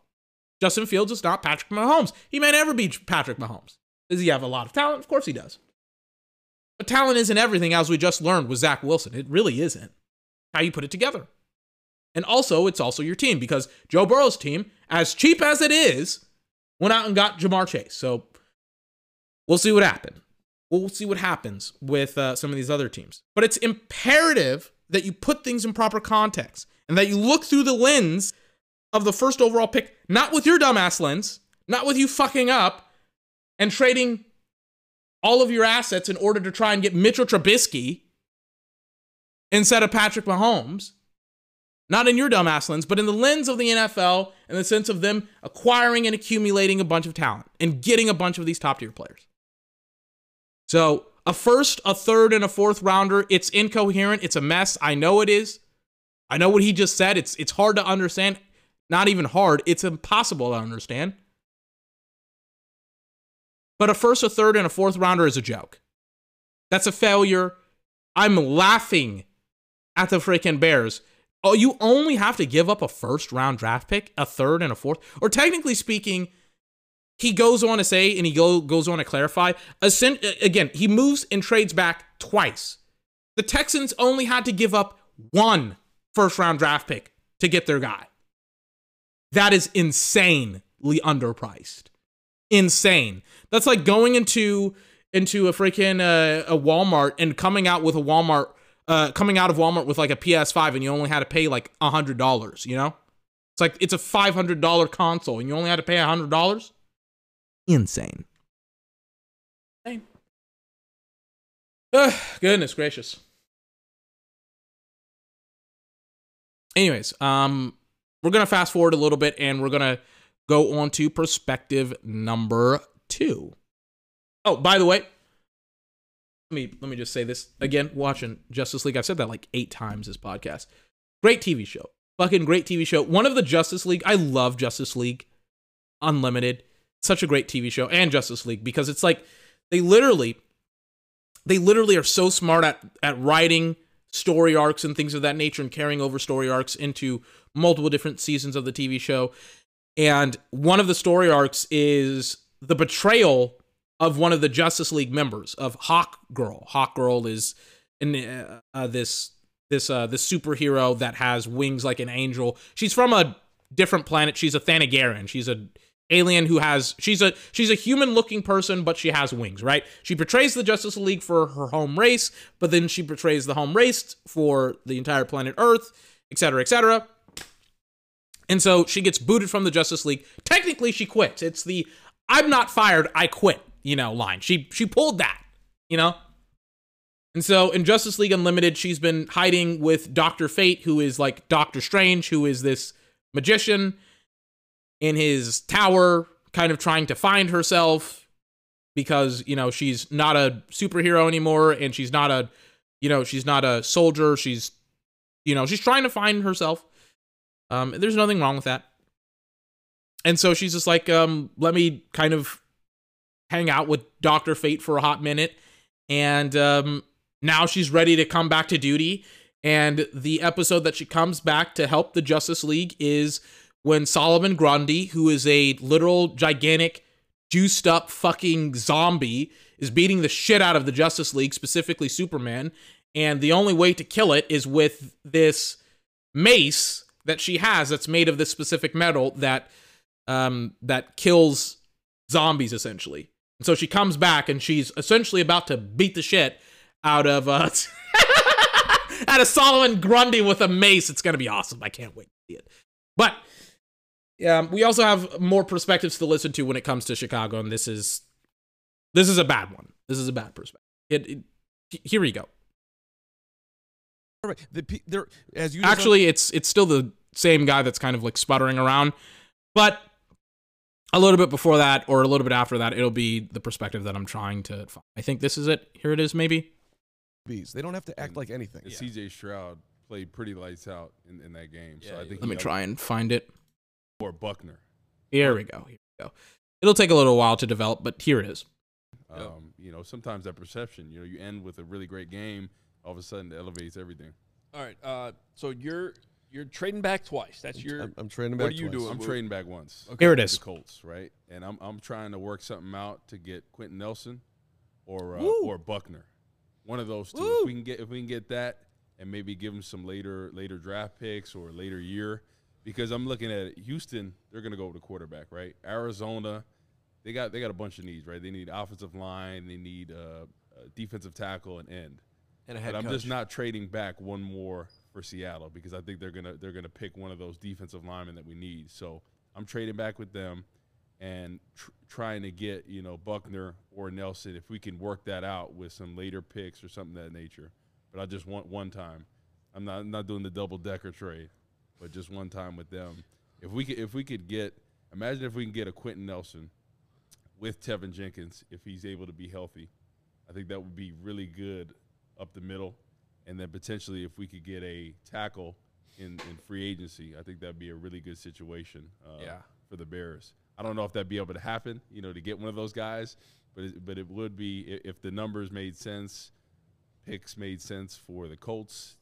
To, to, I think that could be something that could be attractive. and I wonder. Okay, so hard pause there. Okay, so you are not going to get Quenton Nelson. Okay, you're not going to get Quenton Nelson because Quenton Nelson is one of the best players on that football team on on the Indianapolis football team on the Indianapolis Colts, and they're not that stupid to trade away literally one of the only pieces on the offensive line that seems to be doing good, even though Quenton Nelson kind of had a down year last year. Plus, it doesn't make sense dollars wise, as he just said. He is $18 million in dead money, just straight up. Or, excuse me, it's $30 million in dead money. You don't save any money by getting rid of him. You literally will have negative $18 million in cap savings by getting rid of Quenton Nelson. Cool thing about DeForest Buckner is that DeForest Buckner is up for a contract after the 2024 season. He's a free agent in 2025. But you're going to owe him, if you do trade for him, you're going to owe him like $19 million.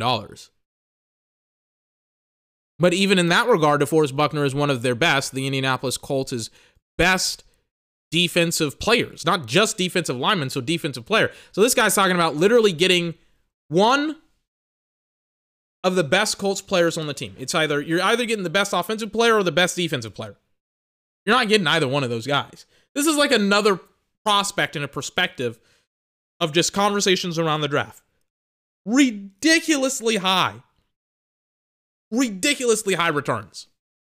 Like you are not getting the Colts' best offensive lineman or best defensive player and DeForest Buckner and Quenton Nelson. You're just not getting that. That's not a thing that happens. Chris Ballard is not a great GM. I think to some degree he's a good GM. I think he's a good GM. But he's not like a bad he's not Ryan Poles or one of these or Ryan Pace who's just going to do something stupid. He's not going to give you one of his best football players on the team. And then you only get a first round draft pick again, which that's not going to happen. Specifically when it comes to maybe some wide receivers available, if that's where you can combine the picks to get the right wide receiver without losing too much and still, you know, being able to make your high draft pick trade. Here's something I want to. So I like both your scenarios. What I hate both of them. Bring up is everybody's trade, trade, trade, trade, trade, and I get it, and I love it. I love the concept of it and adding more draft capital. I also want to be very careful though. By the way, this is the perspective that I thought we weren't going to get into, but we will get into it just so we can address it, right?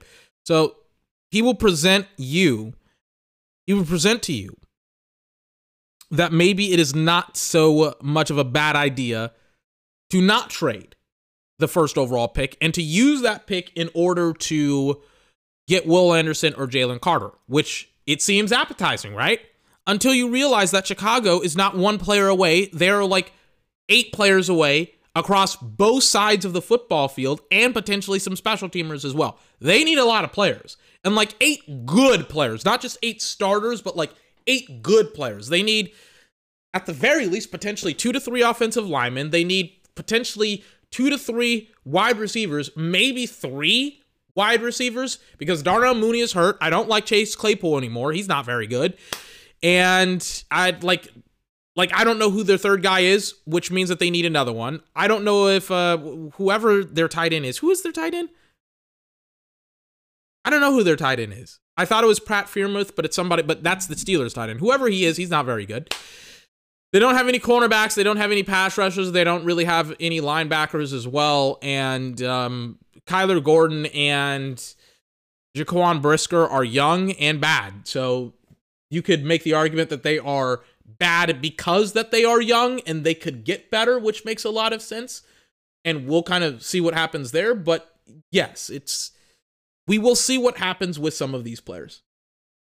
By the way, I'm watching this fucking gut wrenching scene of Hawkgirl killing Solomon Grundy, which is fucking heartbreaking.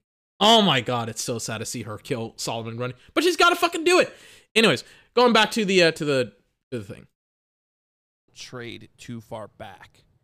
And so my thought here is don't trade past the number two pick, ideally.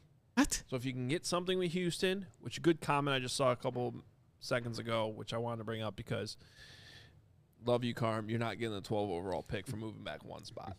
Just doesn't. I'll do. I'll go do- back and look at the Trubisky trade. The Bears Okay, gave- shut the fuck up. This guy pisses me the fuck off. Holy shit. Because this guy is so uneducated about what actually happens in the drafts, right? When it comes to picks, he's just like, "Love you, Carm. You're not moving. You're not getting a first round draft pick uh, from moving from moving back uh, one pick or from moving back or whatever." And it's just like, yes, you fucking are. If the team thinks that they're getting Joe Burrow if they're getting Nick Bosa, if they're getting Burrow. That's the power of the first overall pick. They have a nuclear missile, an intercontinental ballistic missile that is loaded, packed to the brim with freaking nuclear uh, armaments, and they're just like, like, can we kill a rabbit?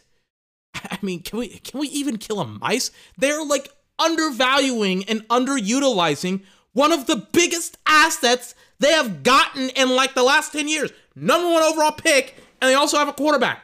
It's ridiculous that he's just like, love you, Carm. You're not getting a, a, a first, two first round draft picks from moving back one spot. It's just like, the fuck you are.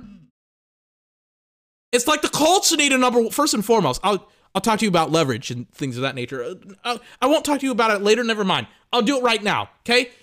The Bears have the number one overall pick. The Texans want Bryce Young. The Colts want a quarterback. The Raiders potentially want a quarterback. The Atlanta Falcons potentially want a quarterback. The freaking Carolina Panthers want a quarterback. These are teams that want quarterbacks. Okay? Now, what you can do is you can easily trade with the Texans, not just because of, oh my God, we're just trading back one spot, but because the Texans are in competition with everybody else and they have a shit ton of assets. They have two first round draft picks in this year's draft. So you for damn sure can get two first, that you can get a first this year, right? You can get a first next year, and you could potentially even get more assets next year as well.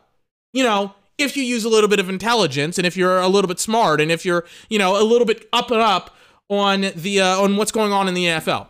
You know, you just have to actually know what is going on in the NFL to be able to make these uh, these judgments. Obviously, he has no idea what's going on in, in the NFL, so that's why he's just like, hmm, maybe uh, you're not gonna get back a first round draft pick if you trade away your first round draft pick.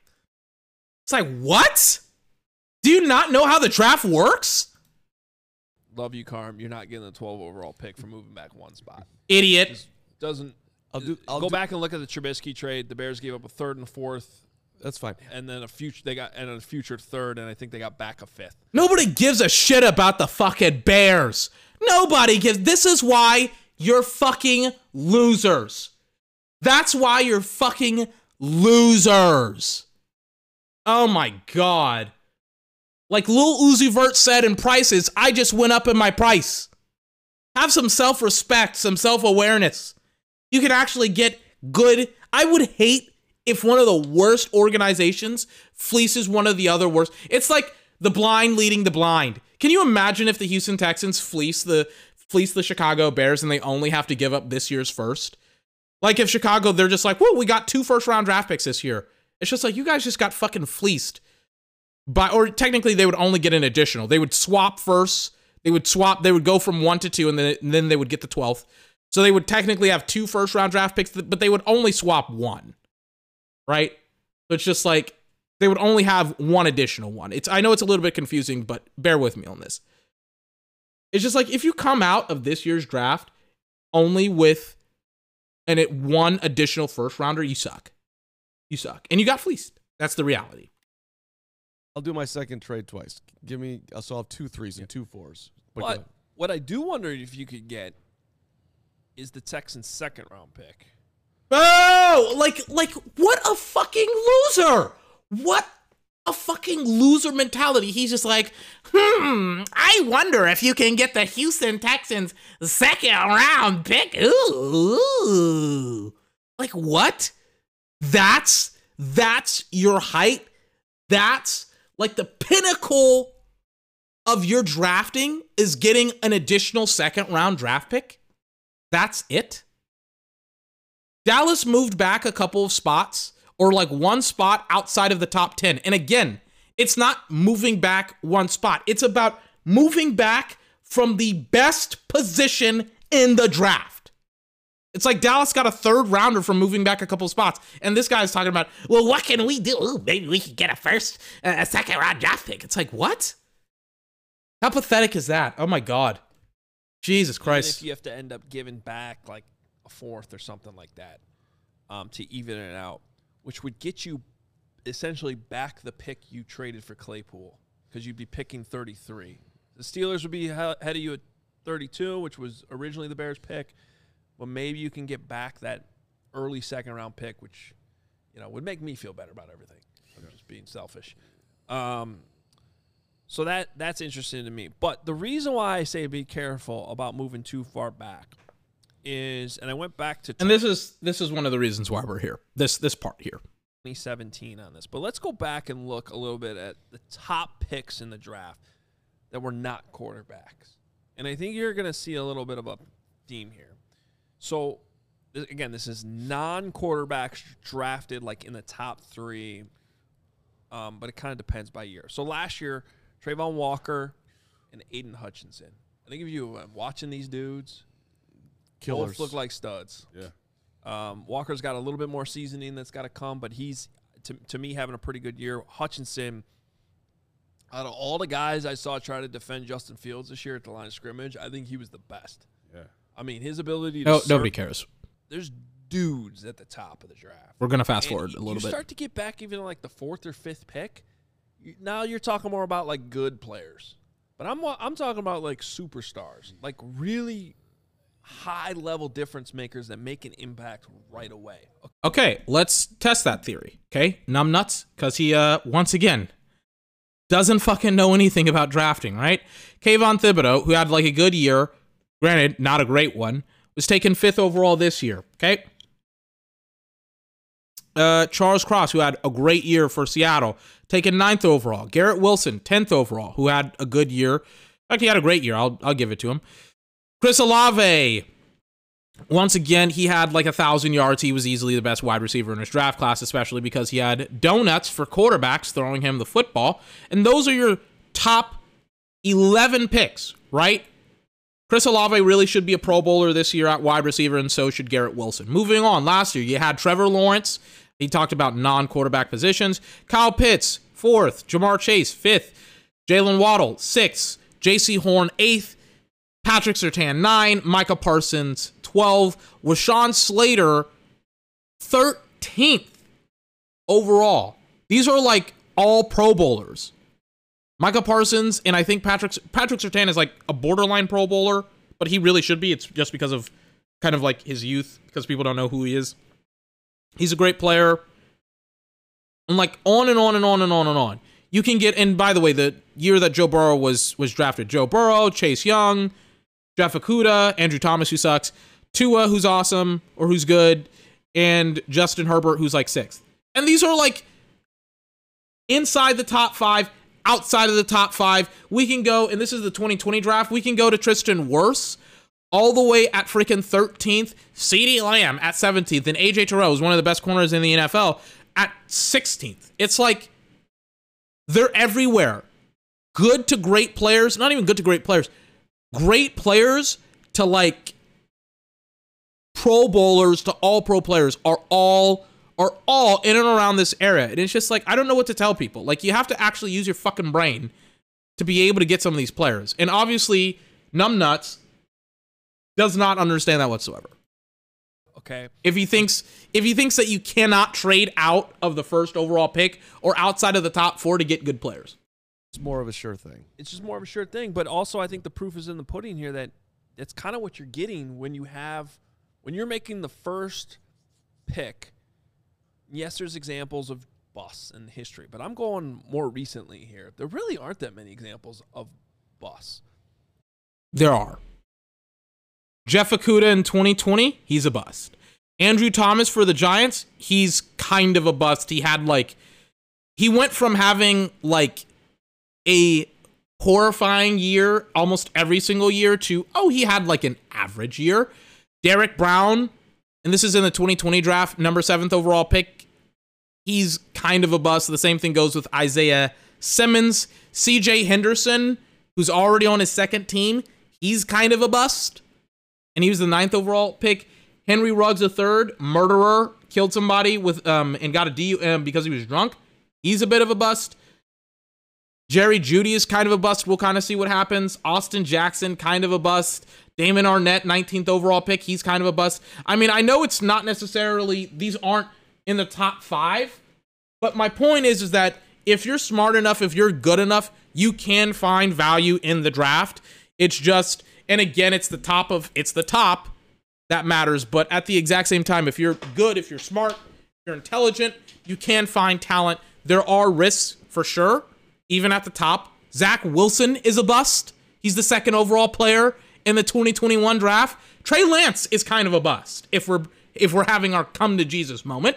Third overall pick, and he hasn't really played that much football in two years. It's like there are definitive busts, but you know, again, you have to be a little bit more intelligent than just whatever he's putting out. But we'll play a little bit more, and then we'll get into some other things. So Derek Stingley Jr. Uh, you know, I honestly don't know how good of a rookie year he had. I'd have to go back and watch the Texans more. Jeff Okudah's not exactly. What Okay, you, let me go through the years. We're still on 2022 here. okay, I'll calm down. Keep going.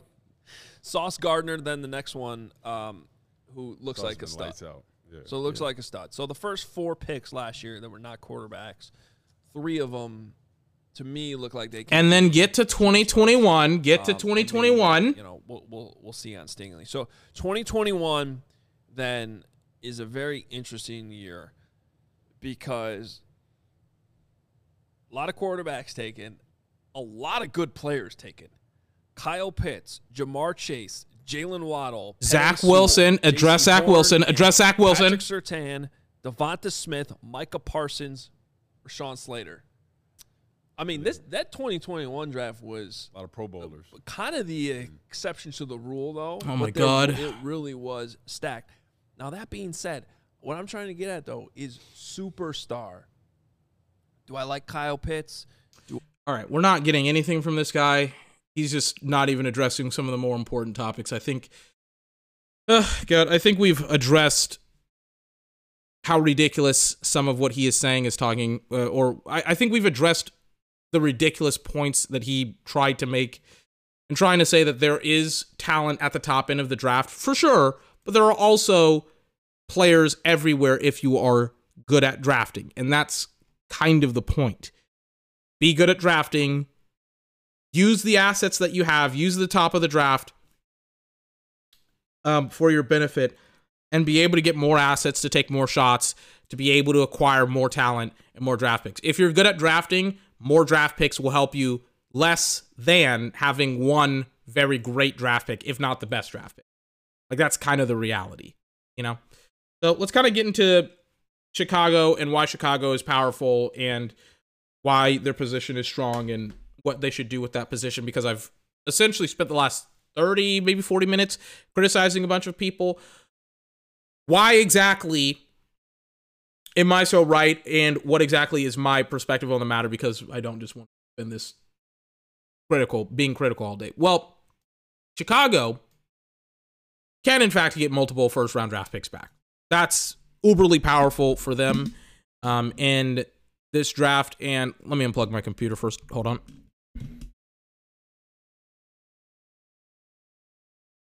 And on top of them having potentially multiple draft picks this year, you could have multiple draft picks next year with the Houston Texans.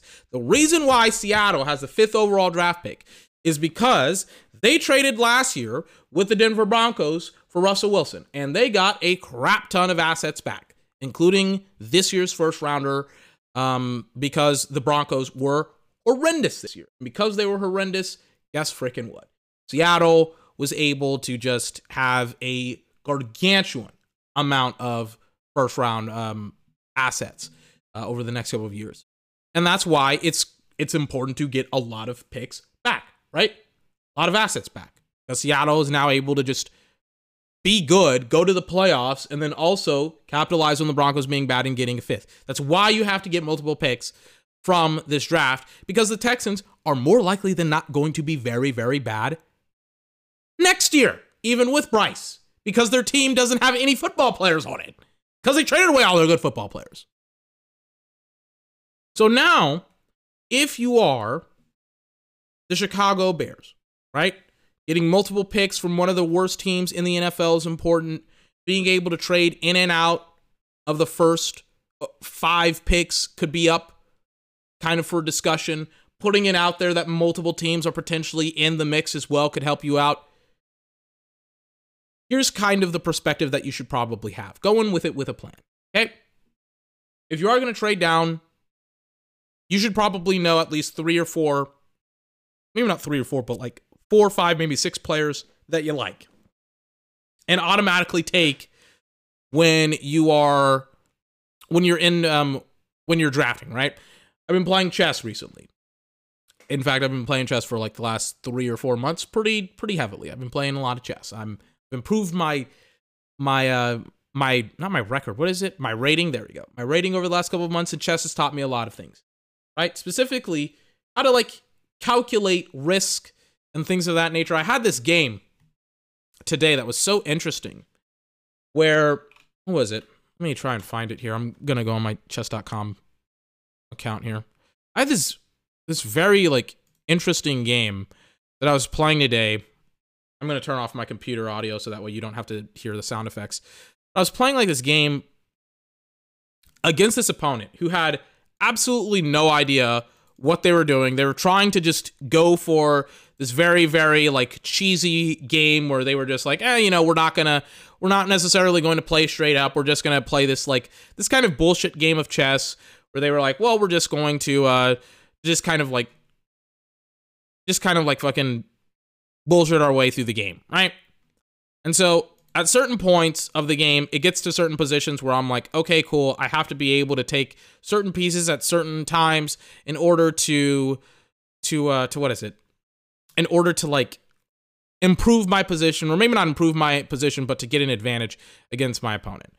And that's essentially what happened today, where I was able to, um, I was able to like win one game, or I guess it was just draw. I was able to like draw one game because my opponent had absolutely no idea how to play the freaking lines, the uh, the game that they were trying to play, and they just put their pieces on terrible spots and terrible positions, and they were and they um and they got freaking murked by me, um, even though it was a draw, because they didn't do any calculations. And so the long and the short of it is, is that you have to do some calculations when it comes to drafting. You have to be able to calculate. Well, if we move back in the draft, there are and should be, right? If we move back one spot, more likely than not, the Texans are going to take Bryce Young or CJ Stroud. We don't need a quarterback. So that means that Will Anderson, Jalen Carter, you know, Quentin Johnston, who everybody likes, I'm not really that huge of a fan of. But regardless, you can take Quentin Johnston if you want.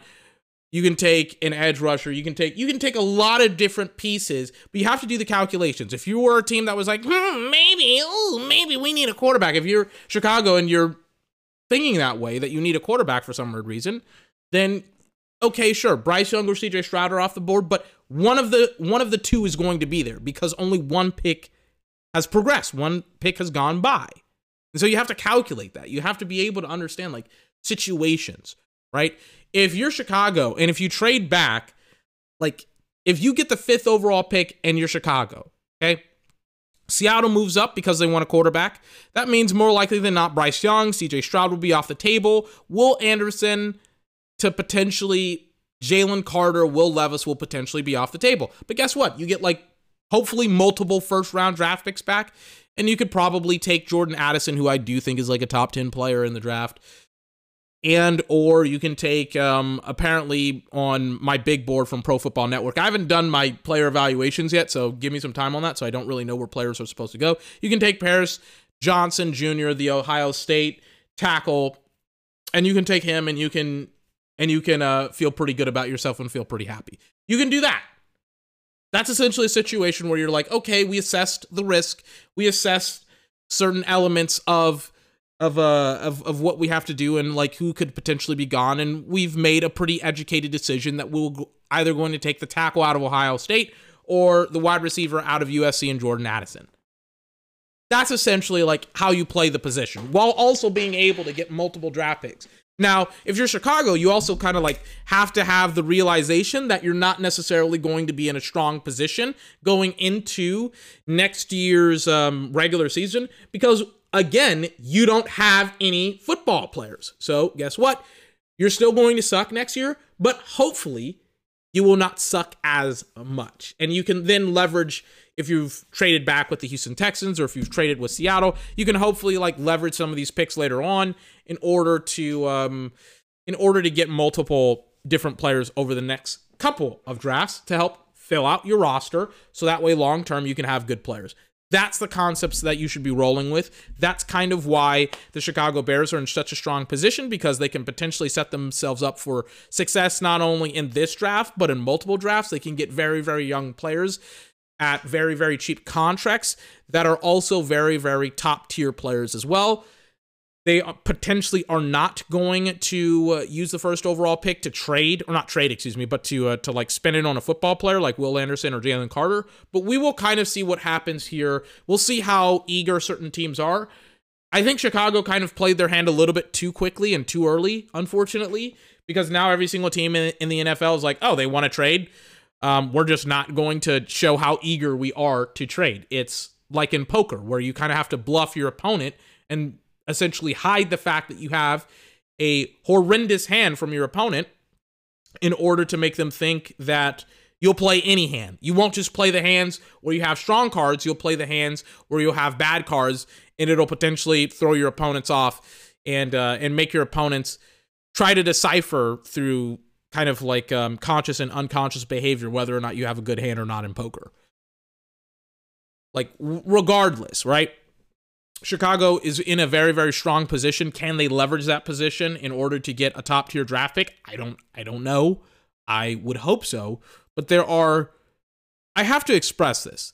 It is extraordinarily easy to leverage the position that they are currently in into assets good assets and great players inevitably down the road.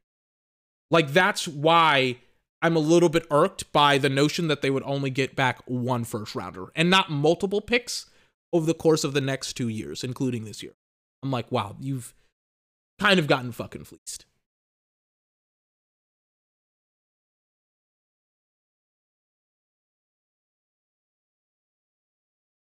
Um, anything else I want to talk about with the draft? Anything else I want to talk about with Chicago? I think I'm done with Chicago. Um, this year's draft is going to be weird for sure. Just based off of how many how many teams that don't really need a quarterback that kind of control the top of the draft. Arizona doesn't need a quarterback. Potentially, Seattle may re-sign Geno Smith. We'll kind of see what happens there. Um, the Eagles at 10th overall. The Texans are a weird football team because they have two first round draft picks because they traded away Deshaun Watson as well. But um, all of the bad teams, strangely enough, that really need a lot of players, they control the top of the draft with some teams like the Eagles being the 10th overall spot. But I mean, man, oh man, there's it's going to be a lot of teams that need a lot of players that run the top 10, 11 picks. Tennessee is that Tennessee? How did Tennessee had a? Oh, Tennessee sucked because they they didn't go to the playoffs this year. And they're if Tennessee went to the playoffs this year, I'm like, why is Tennessee 11th? If Tennessee went to the playoffs this year, they would have been. I was like, with a losing record, I think. I was like, why is Tennessee 11th overall? But there's a lot of teams that kind of run the draft in the top 10 to 11, 12, 13 picks that could potentially go out and um and get some interesting players. I haven't really done my homework yet, but there's a lot of people that are happy with a lot of the quarterbacks in this draft, Anthony Richardson, Will Levis being two of them. I think they are Anthony Richardson, Will Levis. I think they are developmental quarterbacks. They're like second, third round guys. I've really thought that they were like third round guys. They're like third round guys that to me need a lot of work. And I'm a bit shocked at how consistently people have been like, yep, Anthony Richardson, Will Levis, they're two of the top guys in the draft. You know? Hmm, I'm not sure. I'm not sure. There's also some weirdness going on with wide receivers. I've kind of talked about it over the last month where Jaxon Smith-Njigba is like the 21st overall pick. I think he should be way higher. Kayshon Boutte is like the 38th pick according to Pro Football Network's big board. The big board is like the entire like it is a football team or organization or websites rankings of all of the players everywhere on every, or every position. So the big board is like I'm looking at the players and the rankings of the players relative to the draft. So it's just like literally hundreds of players, or I'm giving like information about where hundreds of players should go and things of that nature. So the fact that like Kayshon Boutte is like 38th overall, I think is a little bit too low. The fact that Jordan Addison is like eighth, I think is fine. Quentin Johnston, I'm not really that sure on. And uh, Jaxon Smith-Njigba, which I think could be like the surprise of the draft, is ranked like 21st overall. I think he could kind of, to some degree, I think he could kind of be Justin Jefferson in the sense of he is real maybe not Justin Jefferson because Justin Jefferson had like proven it in college, but I think he could be like what's it? Uh, George Pickens. There we go. Like George Pickens, where George Pickens had a lot of questions coming out of college, but and he was a hard evaluation, granted, but George Pickens is an awesome player for Pittsburgh. I think he needs a little bit more consistency from his quarterback position, and I think they need a better offensive coordinator. But yeah, I think I think George Pickens is like a good receiver who could be great very easily. Oh. What was Jaxon's numbers here? Let me look at Jaxon Smith. Give me like two seconds. I know he didn't have a, a thousand yards, right? Yeah, he only had 43. And he's just like, I don't care. He played in three games and he only had five receptions. And it's just like, his numbers fell off a cliff. And it's just like, if we're just taking him from this year when he was hurt, like, I I don't really care. I'm like he had 13 receptions last year. Had 90 he had 13 games, excuse me. 95 receptions, 1600 yards, 9 touchdowns. I'm like are we like look, if you're just taking look, I get it. If you're taking his this season he was terrible this season. Especially because he didn't play for the majority of the season, but if we're being honest here, last year in the 2021 season, he had pretty much one of the best, if not the best, college seasons for wide receiver. And I I am shocked that people are saying that he is a late first rounder when I'm like, are are you sure? Are you sure you wanna go about next year being like, yeah, you know, Jaxon Smith and the Jigba isn't very good. We'll just roll out with fucking whoever. I don't know. I don't know. But um, we'll see what happens. Jaxon Smith and the Najigba is just ridiculously undervalued. I'm interested in Josh Downs, the wide receiver out of North Carolina as well, because I think he's also undervalued as well. The running backs are so interesting because there's like definitively two first round guys in Jahmyr Gibbs and Bijan Robinson, which is going to be very, very interesting because I don't think that there is a lot of teams that need running backs. Like Bijan Robinson right now is kind of like rated as the 13th overall pick on Pro Football Network, which I do trust. I do like Pro Football Network a lot. But like Bijan Robinson, the running back out of Texas, it's like the teams that are hanging around the 13th pick that could potentially maybe use a running back are like the I mean, maybe not the Patriots, they already have Stevenson and one other guy, I forgot its name. But it's like maybe Washington with the 16th overall pick. I don't think so. They have Antonio Gibson and somebody else. The Steelers, no. Maybe the Lions at 18th. Maybe Tampa Bay. We'll see what happens with Tampa. But it's like, as much as Bijan Robinson, and this happens a lot more than you would think, right? There are times where players will be rated at a certain rate ranking, right? Like Bijan Robinson is ranked 13th overall. And yet Bijan Robinson will probably fall in like the 20s, right? He's ranked 13th overall, but I'd kind of be shocked if he does go before or even after 13th. And the reason for that is is that the position that he plays isn't very valuable. It's the running back position, and it's kind of the running back position having like a great running back is kind of like a luxury, you know? And so it's just like, sure, Bijan Robinson going to certain teams would be fine in some instances when it comes to his ranking. I don't I don't actually know if he does go to those some of those teams. We'll see though. We'll see though. But Jahmyr Gibbs is fine at like 20th 28th overall, but I'm not sure. I'm not sure where both of those guys go, but you know, we'll see what happens. We've talked a lot about quarterbacks today. Or no, we haven't. We've talked about potentially drafting a quarterback. We haven't talked about quarterback. So the quarterbacks that are going to be talked about a lot this year are Bryce Young, CJ Stroud, Anthony Richardson, Will Levis. That's about it. Respectively, they are ranked um, 1, 2, 9, and 10. They're all top 10 draft picks for quarterbacks. I don't think there are three that should really be in the top 10. I've, I've watched Bryce Young, I've watched CJ Stroud. I love both of them. I think those are two of the top players in this draft.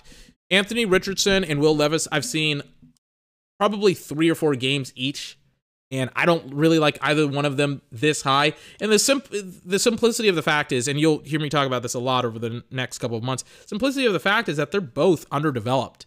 Like I don't know what anyone sees in either one of these guys. They put on their highlights and they're just like, uh, uh they're they're two of the best quarterbacks in this year's draft, and I'm like, yeah, but they can't throw the football accurately. Like at all. And I'm shocked. Like Anthony Richardson has significant accuracy issues while being a incredibly mobile quarterback with a big arm. Will Levis has a big arm as well. And it's just like haven't we just seen what happens when you have just a strong arm quarterback who has like some athletic traits in Zach Wilson? Haven't we just seen that?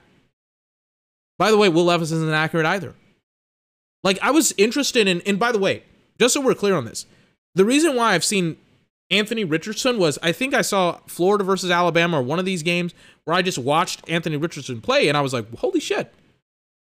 Like he's got arm strength, he's got mobility, he's got all the traits of an of a of like a first round draft pick. And then I saw like a couple more games of him and I'm like, he's all over the place with just accuracy and it's consistent. Like the inconsistency in his accuracy is consistent, and that to me is troubling. It's like, you mean to tell me this guy, Anthony Richardson, first round draft pick, first round player, if I were to put him on an NFL team right now, he would be able to play at a high level? I don't think so. And I don't think it's close at all and I am shocked that uh, people think that it's close. That's my issue with Anthony Richardson. Then Will Levis is just yet another strong armed quarterback that people, for some weird reason, just fall in love with. I have no idea why. And I, I, I, I don't understand it. I, I, I don't understand it. He's like come out of nowhere. And I'm just like, he has more problems than Anthony Richardson because at the very least, Anthony Richardson is mobile and he can run and he has the big arm and he's going to need time to develop. He has all of that stuff, but it's just like Will Levis is even more problematic because he's not as mobile and he does get brutalized and he does get hurt. And he does kind of like the thing about Anthony Richardson is that he does fight a lot. That was one thing that I did see that I was like, oh, I, I kind of like that he does fight. He does fight a lot. Will Levis, when adversity strikes, I forgot what game, even if it's like a supreme amount, he does fold. He does fold. I forgot what game I was watching, but I was watching UK, University of Kentucky, and I was watching Will Levis get brutalized, and he just, his accuracy fell off a cliff. And yeah, he was getting pressured and he was getting brutalized. But I've also seen Bryce Young, and this is the this is why I was uberly pissed off when people were like, Bryce Young is not as good as Will Levis. right? It was why I was so annoyed when people said that because Bryce Young got brutalized against Tennessee. And then I watch Will Levis get brutalized by some other team, and I'm like, he just folds like a banquet chair at the end of the night. I don't think these players are first round draft picks. I think they're third rounders. I think they're Trey Lance, honestly. I think Will Levis and Anthony Rich- Anthony Richardson are are backup. Not maybe not backups, are developmental pieces. And it's so weird too because it's like these guys are right now going to be top 10 picks. I don't know of what team that takes them that just doesn't straight up take a risk, you know, on them in like a bad way. You know, maybe for example, um like Atlanta or the Panthers, they take a risk on a young quarterback, on Will Levis or on Anthony Richardson. Maybe they take a risk, but it's just like I don't know how much it's going to pan out for you, especially when their problems with accuracy are going to be exacerbated when they go to these horrifying football teams. And once again, Atlanta and Carolina. So I'm not really uh I'm not really high on either one of those guys, and I'm a bit shocked that a lot of teams and a lot of the evaluators are juiced up about those two guys. If I'm 100% honest with you, I'm like, huh? You think that they're top 10 picks in this year's draft? Okay. Okay. So we've talked a lot about the draft for like an hour or so, which is a lot. Um, trying to think if I can add anything else about the draft. I mean, it's it's another really really awesome wide receiver draft class once again.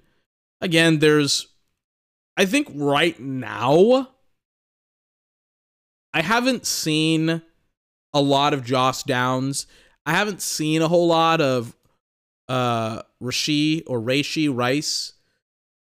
I haven't seen a lot of them. I think that there is probably five to eight, maybe five to eight guys potentially that could be first round draft picks.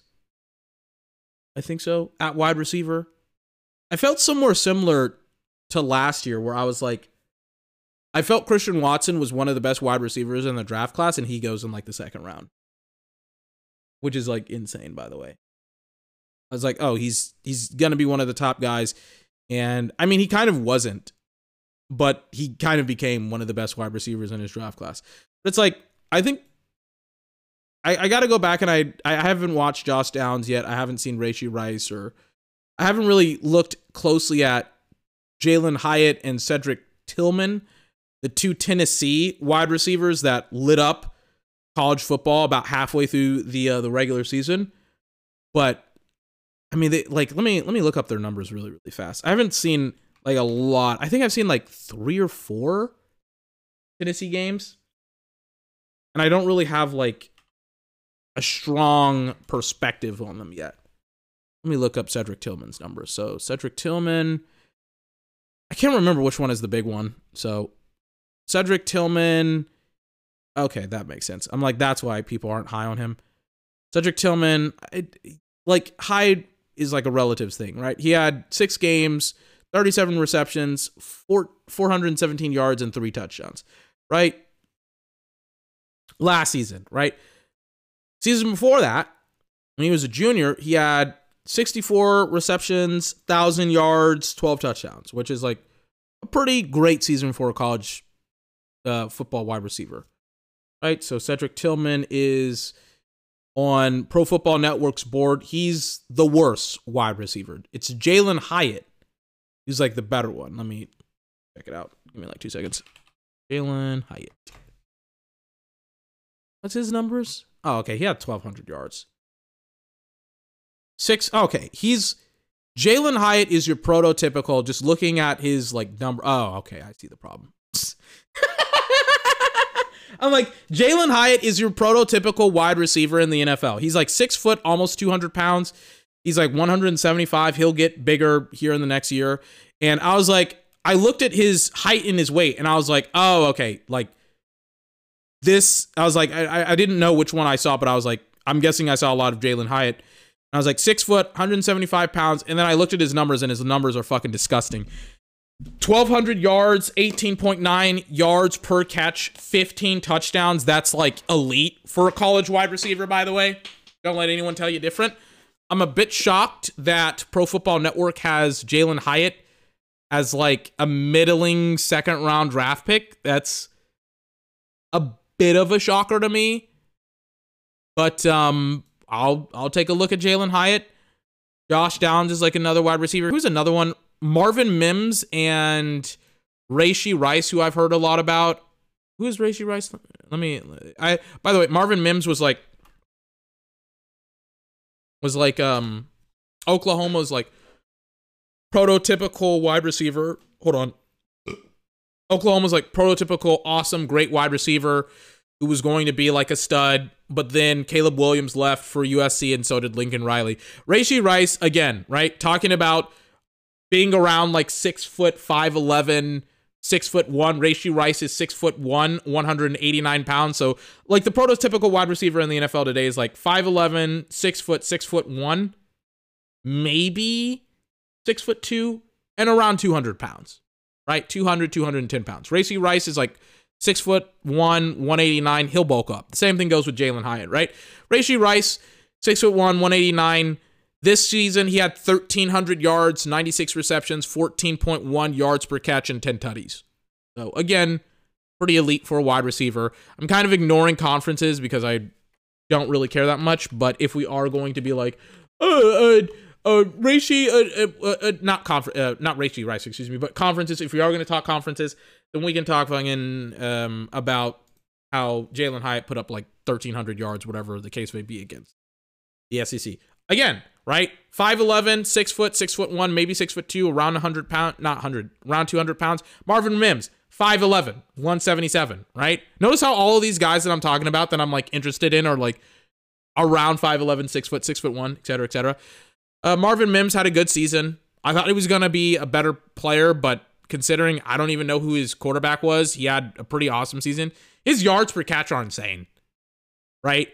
Where it's like he has 54 receptions, he has a thousand yards. He's getting 20 yards per catch, which if you don't know the context of that, that's like CeeDee Lamb when he was at um uh, when he was at Oklahoma. He got six touchdowns, but Marvin Mims has kind of been all over the place because his quarterback play has been all over the place. So there you go. But I mean, he fucking goes gangbusters, man.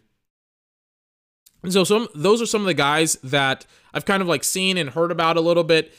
And I think some of those guys could easily be like first round draft picks potentially. I'm not I haven't watched all of them play yet, but we will we will see what happens here in um the next couple of months. So that was a lot of uh of talk about the draft and prospects and all this stuff. It's um it, it was a lot. We are still not done yet because I want to get conversations, the talk about the um about Formula One kind of um over with today as well. Um so today, or not today, so this year, we will be covering Formula One a lot more. Formula One, the racing series, primarily it being European, but there's some crossover in the States. Um, in the sense of the different circuits, there are really not a lot of of um what is it of drivers that are American. I think there will be one American driver next year. If you want my honest opinion, I don't really care that there is not an American driver. Uh, I know that that's like a marketing ploy to have like an American driver, and so that way you can like market it to an American to Americans. I think the content production, like how good the content is, kind of like spawns viewership, as evident by the Drive to Survive series. Because if you want my honest opinion about it, not even my opinion, just my perspective, dude, I literally wouldn't have known this was a thing unless Drive to Survive showed me that it was a thing, right? Like that's literally how I got into Formula One. Not because I heard about it through something and or whatever. It was literally because I heard about it via um, uh, Netflix's in series TV show. That's how I heard about it. Fortunately or unfortunately. So I'm watching God, this is so sad. I'm watching Justice League Unlimited like ninth time I've said that.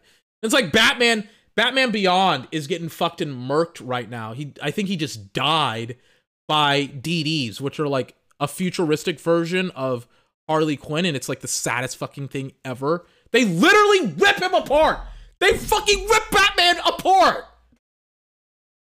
Without any context, it's hard to understand. But it's it's like a futuristic Batman that a bunch of clones of Harley Quinn just rip apart because this like time traveler that just breaks breaks literally the uh, the time stream.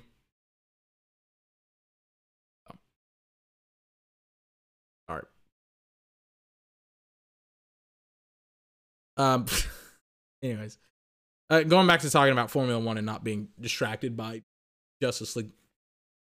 So Formula One is a racing series primarily held in Europe, um, among other places. It, it goes across, I think, the majority of the continents or all of the major continents, right?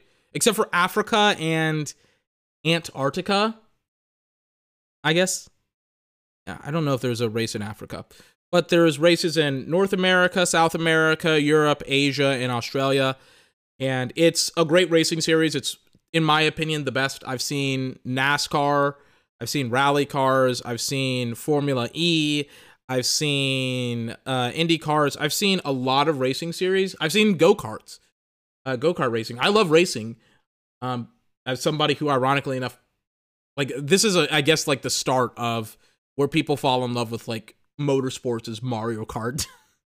but as like somebody who has like watched a lot of motorsports uh, in my life, I love Formula One because I love the uh, the cars, but really I love the circuits. I think the circuits are great. I love the. I I also love. Uh, I'll get into other things, but I love like the circuits and I love the cars. I think circuits and motorsports are very, very, very, very, very important for not only the racing that takes place on the um on the fucking on the circuits, but also the actual like viewership as well. Uh, the viewing of the racing as well. One of the worst circuits ever is Monaco. Monaco is one of the worst circuits because the racing is boring, it's terrible, but it's a great looking circuit. It's a great looking race because you're essentially racing next to the ocean with a bunch of yachts and it's like a, a very very rich city and a rich town and you race through the city and it's iconic and it's great until you actually realize like nothing happens throughout 2 hours unfortunately. I watched it one time and I was like wow this sucks. But other than that there's some really really awesome races. There's some really really awesome racing that goes on. The there's so much I don't want to say drama because everybody is like hoping for drama, but it's like good drama, right? Drama in the sense of like things that go on without uh, things that go on within the sports sport, excuse me. Teams screw up all the time.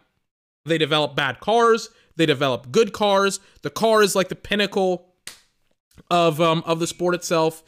And how teams can develop cars and then continuously progress cars is imperative and important to the success of the team over the course of the racing year. And we're about to have a lot of reveals of the cars, and we're about to essentially see within the next couple of weeks when the uh when the first race I think in Bahrain will take place, when we will actually get to see like whether or not some of these cars can actually compete and whether some of these teams are competitive. And that'll be like one of the biggest events of the year, just seeing these cars compete for the first time and whether or not certain teams can race with um can just can just be a functional um can just race i guess. Let me go on the website so that way we can talk about the individual teams. So the best thing about formula one is the cars just how awesome they are. They have this thing called drs which i love. Drs being um, drag reduction system. Basically the cars have spoilers. They call them i guess wings. They're, they're spoilers or wings whatever they call them. On the back of the car they have this part of it that reduces the speed intentionally, right, of the car.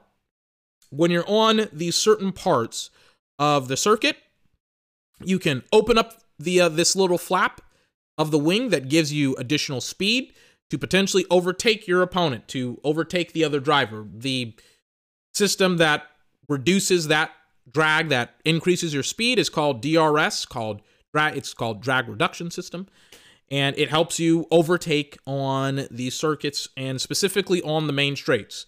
So there are curves and turns and stuff like that throughout the circuits, throughout the races that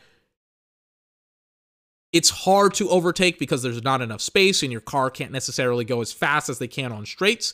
So if you're in a great car like a Red Bull or a Mercedes or a Ferrari or whatever, you can more easily overtake on the straights with the assistance of DRS and sometimes just the raw speed of your car. Speed is like pace, which sounds cooler, admittedly. we go on Formula One's website and we can talk about the individual teams here. And by the way, you kind of know some of this stuff if you've if you've um if you watch Formula One Drive to Survive, but I'm just kind of talking about it from my own perspective. So the teams on the racing grid this year are going to be Alfa Romeo, AlphaTauri, Alpine, Haas, Ferrari, Aston Martin, McLaren, Mercedes, Red Bull, and Williams. Essentially, the best teams right now are Red Bull, Mercedes, and Ferrari in that order. Red Bull being the two time world champion of the last two years of the 2021 and 2022 season, where in 2021 they won by controversy. They definitely shouldn't have won. Um, won't even get into that for the most part because it's ridiculous. But essentially, the FIA wanted more drama, so they kind of screwed Mercedes over and they gave the championship to Red Bull. I'm not even going to get into it too much. Last year, Red Bull dominated the rest of the paddock, kind of cementing themselves as the team to beat this year with Max Verstappen, their absolute awesome, fantastic driver who really showcased what he can do and how he can do it with um, with a really really awesome car. In uh, I, I forgot what Red Bull names their cars, but with his Red Bull last year, which it was one of the more dominating seasons for a driver really in the last couple of years. Outside of when Lewis Hamilton had the W11, which is probably one of the greatest race cars ever created um, back in 2020, there was really not as much of a dominance really seen on the paddock since then. And even then, with last year's Red Bull, it still wasn't as dominant as the W11, but still it was it was pretty dominant. And it's mostly been because of kind of Formula One's kind of like how do I put this? Restrictions, I would say, on the teams with producing the uh, their respective cars. And the reason why Formula One put um, some restrictions on the production of the car, they now have a salary cap because teams could spend hundreds upon hundreds upon hundreds upon hundreds upon hundreds of millions of dollars on their respective cars. Because of that, teams could um, could essentially just buy their way into uh, great cars, and it would be quote unquote unfair to the rest of the teams on the paddock. Well, they introduced a salary cap. Teams have been essentially calculating and trying to account for it for years, and it still didn't matter. Red Bull, Ferrari, and Mercedes were the three top teams in Formula One. Um, even though people have been complaining about them being the three top teams, it's just like, how about this? They're just better than everybody else. How about that? It's like maybe it's not just about the money. Maybe it's because they are better than the other teams. Like, I don't know. Maybe that's it. I don't know. Maybe. I don't know. But but um Red Bull, Ferrari, Mercedes dominated the paddock. Mercedes under a little bit of controversy over the last year because they introduced this new side pod system called a zero side pod system uh, into their car. Side pods, and by the way, aerodynamics of cars in motorsports is important, and it is it is extraordinarily important in Formula One. Small deviations can lead to huge improvements to huge, um, huge mistakes via teams, right? So Mercedes is like the only team running this side pod, this zero side pod build onto their car. The zero side pod being a side pod being like this part of the car that helps distribute car that helps distribute air in and around the car. They look like gigantic vents on the cars. You can literally see them if you ever just see a Formula One car, right? That's what a side pod is. And so Mercedes goes with this zero side pod approach, which everybody thinks is the reason why their car last year had significant issues. Unfortunately, that is not the case. The reason why Mercedes sucked last year is because they had to deal with this thing called ground effect. Ground effect is a Formula One's car's proclivity to essentially get sucked into the ground, creating more downforce, right? Downforce being the force that enacts on a car, pushing it down into the ground, giving them more grip and more traction through turns. So that way you can go faster into turns, right? A pretty good example of like a car with extraordinarily high downforce is once again the W11, where there is this clip that goes that's that's like gone viral online, or not even I don't like to say gone viral online. That makes you sound old. But there's this clip that you can get anywhere of like Lewis Hamilton. I forgot where he's in, but he's just like it's in an actual race and he's taking a turn, and Lewis Hamilton is literally going pretty much full out on the throttle. He's not de- he's not like like um I think it's what it, it's like deaccelerating. He's not braking at all. He's just literally pretty much going almost as fast as he possibly can through a turn with his foot on the pedal. He hasn't like uh, he hasn't like um like shifted gears to go down a gear or whatever to make himself go slower. He's still at the same gear. He's going into the turn at full, full speed. And the reason why he isn't just freaking sliding off the track and crashing into the wall is because of how much downforce his car can generate. And now, Formula One last year introduced back into the sport this floor system that would generate ground effect, meaning that your car would be sucked even further into the ground creating more downforce so that way you can drive significantly faster throughout the turns. Mercedes did not calculate for what is called porpoising of their car, like a lot of cars did. And so a lot of cars on the grid struggled with this act of porpoising or it's bouncing, right? So the car, what porpoising essentially is, is the car essentially bouncing up and down because the car's floor is being sucked into the ground, but not enough. And so it goes back up and then it goes back down and then it goes back up. And it is this bumping, it is this up and down motion that creates this bumping that like causes the car to like go slower, right? So that's why Mercedes sucked last year for the most part because they were trying to deal with porpoising or like gyrating. I forgot what it was called. I forgot uh, like another technical. It's not gyrating, but it's like porpoising or another term. I forgot what it, what it's called. But anyways, Mercedes had to deal with porpoising. That's why they were not very good last year. That's why also Red Bull took complete control over pretty much every single circuit that they raced at. Ferrari, the third team on the grid, in my opinion, really looked to be able to take the championship last year very, very early on. They had a great car. They looked in, I mean, they, for lack of a better term, they looked like they were in the driver's seat of the um of the racing series. The reason why they essentially uh, are not the champion today of the of last year is because the development of the car started to become worse. We talked about how significant and important developments of cars can um, can be. Their development of their car got steadily and significantly worse as the season progressed, while Mercedes' car got better, their car got worse, and because of issues with strategy and driver error and re uh, reliability issues, uh, their car started to. Let me plug in my computer. Hold on.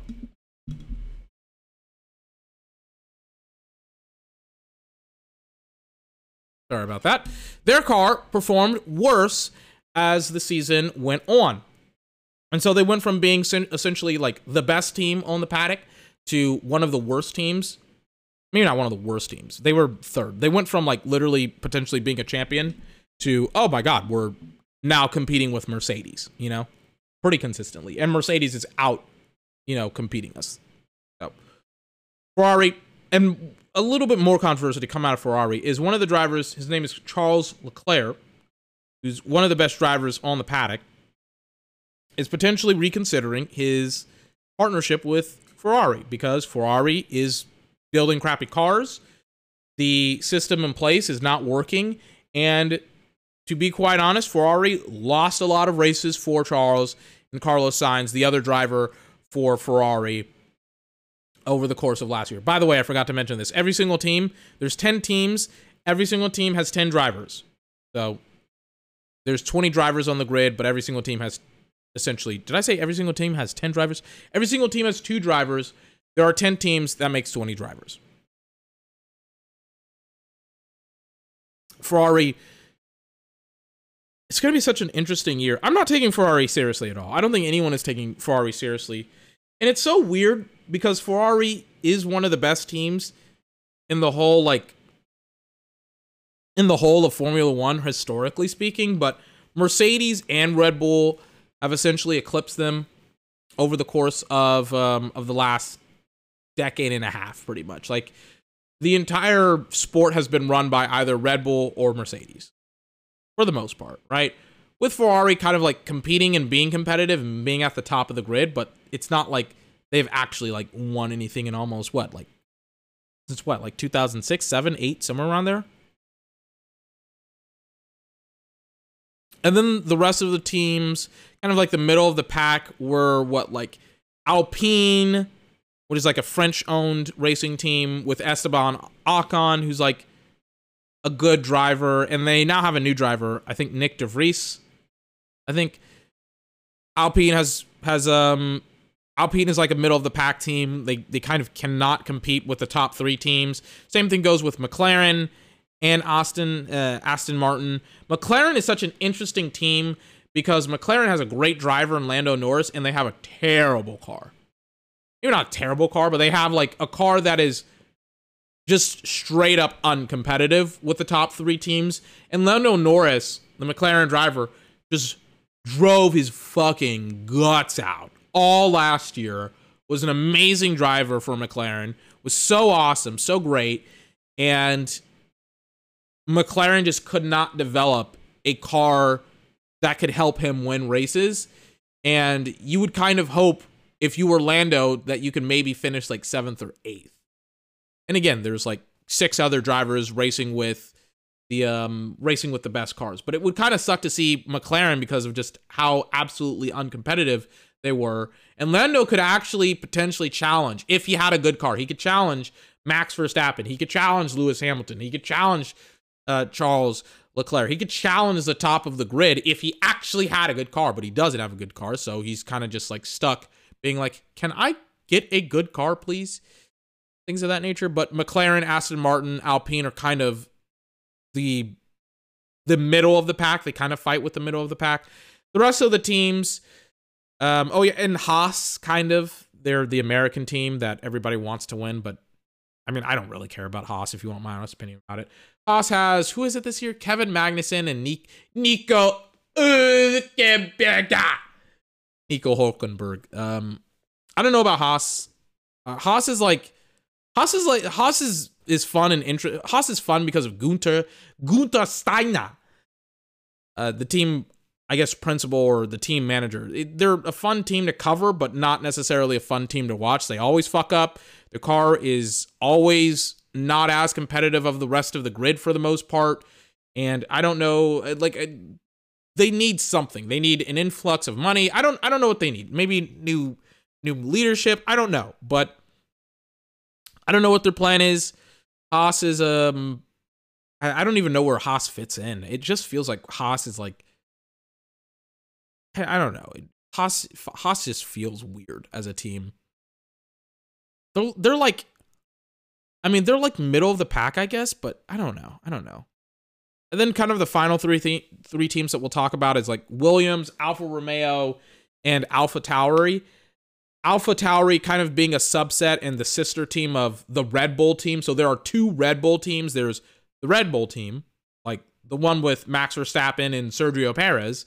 And then there's the AlphaTauri team, which is like the B team, the junior varsity team that has like all of the Red Bull backup drivers on it that kind of just race to see to like develop them as drivers to potentially um channel them into the actual mainline Red Bull team.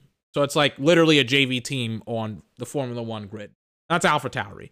And then you have Alfa Romeo which is I think going to be in a couple of years owned or worked with like working with Audi I think or something like that and then Williams, who's either the worst team or one of the worst teams, and I, I don't really cover Williams that much. But Alfa Romeo is such an interesting team because there are teams that are looking to get into Formula One. There's teams, not teams, there are companies like Cadillac who potentially either want to work with a team or get their team. Like with the popularity of Formula One increasing, there are outside interests from certain teams and certain manufacturers and things of that nature and companies that want to get into the sport. Audi wants to get into the sports. Porsche wants to get into the sport. And um, Ford, I saw a video today of like Ford potentially working with Red Bull. Um, Honda is already in the sport as the provider of the engine for Red Bull, I think. And who else is uh, like what other team? Audi, Porsche, Cadillac, Ford. Oh yeah, Ford. I mentioned Honda, but I also forgot about Ford. Ford could potentially get into uh get into the game with um I, I forgot who. Oh yeah, Red Bull. Red Bull. Red Bull. But a lot of people, a lot of companies have outside interests. There have been over this offseason, there's been like rumblings and grumblings of like certain teams, like like another outside interests potentially wanting to create just a new Formula One team and not to take over a Formula One team. One of the common ways to get into Formula One isn't by actually creating your own team, but just taking over and taking the spot of an additional team. And Formula One is very expensive and it doesn't earn a lot of money. Essentially, Formula One is a gigantic advertisement for their uh, their respective like um, competitors, right? It's why you see so many cars with like advertisements and crap like that all over them because it's like it's essentially just advertisement for all these companies. And so it is very very hard to break even. I remember I think it was like Red Bull or Mercedes literally they just broke even by like I I forgot what the what the margins were, but they like barely broke even when it comes to profitability with the sport. They don't make a lot of money on this sport. And so because of that, um, it's very, very easy to get out of the sport, very, very difficult to get in because you also have to have a lot of money to get into the sport. So a lot of teams, and then also the development of cars. It's not like teams are sharing their uh, their secrets, their science, um, their engineering with other teams. They're very, very private about some stuff. They are very, very public with stuff that has to be public. So the development of cars is also very, very important. It's the whole formula in Formula One. It's the formula of Formula One is you have to stick to a very specific formula and re- rules and regulations in the development of your car or cars in order to be able to be competitive, right? Or not competitive, but just to be able to compete. If you don't follow the, the rules and the regulations, your car is driven, right? So the formula in Formula One comes from the formula at which you have to develop your car. The development of that car is very, very costly. It is very, very time consuming. It is very, very expensive. So, as a team, a new team that is trying to get into the sport, the only way for you to get into this sport is to either buy your way into a current team or to develop your team, your car over years upon years upon years upon years upon years, which is why it's not as simple and as easy as people think and expect it to be to just be like, well, we can just introduce a salary cap, and that salary cap will strangle the top teams like Mercedes and Red Bull and, Ferrari because Max Verstappen literally won the uh, the single season record for race wins on you know on a racing schedule, and it's just like, oh gee whiz, this salary cap sure did help in uh, in in making the the best teams suck. It just made the best teams uncompetitive with Red Bull. Didn't make Williams go to the top, go from the back to the top, right? It's not how this works, okay? So, once again, right? Top teams, Mercedes, Red Bull, Ferrari, they're going to be very, very interesting. Some people are like, oh, I'm tired about covering Ferrari, Mercedes, and Red Bull. For me, I'm not tired of watching Lewis Hamilton and Max Verstappen and Charles Leclerc and Carlos Sainz and George Russell and Sergio Perez, the six drivers for those three teams race. That to me is not the problem. To me, not the problem isn't even for me that Lewis Hamilton won a shit ton of races. I think he has the the record for race wins for pole positions that is like qualifying for first in a um in a like a in a timed trial.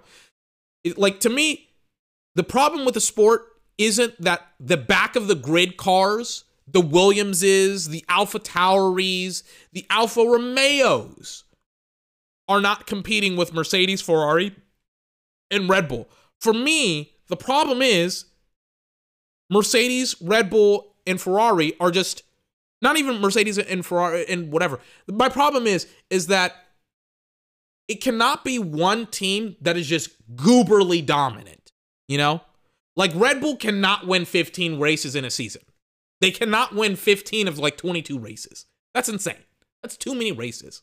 It should not be that we should in September be like, oh, we know that Max, or maybe not know, but we, like everybody kind of knew around like, yeah, I mean, this is even worse. Everybody knew around like June, July that Max was going to win uh, the world title, right?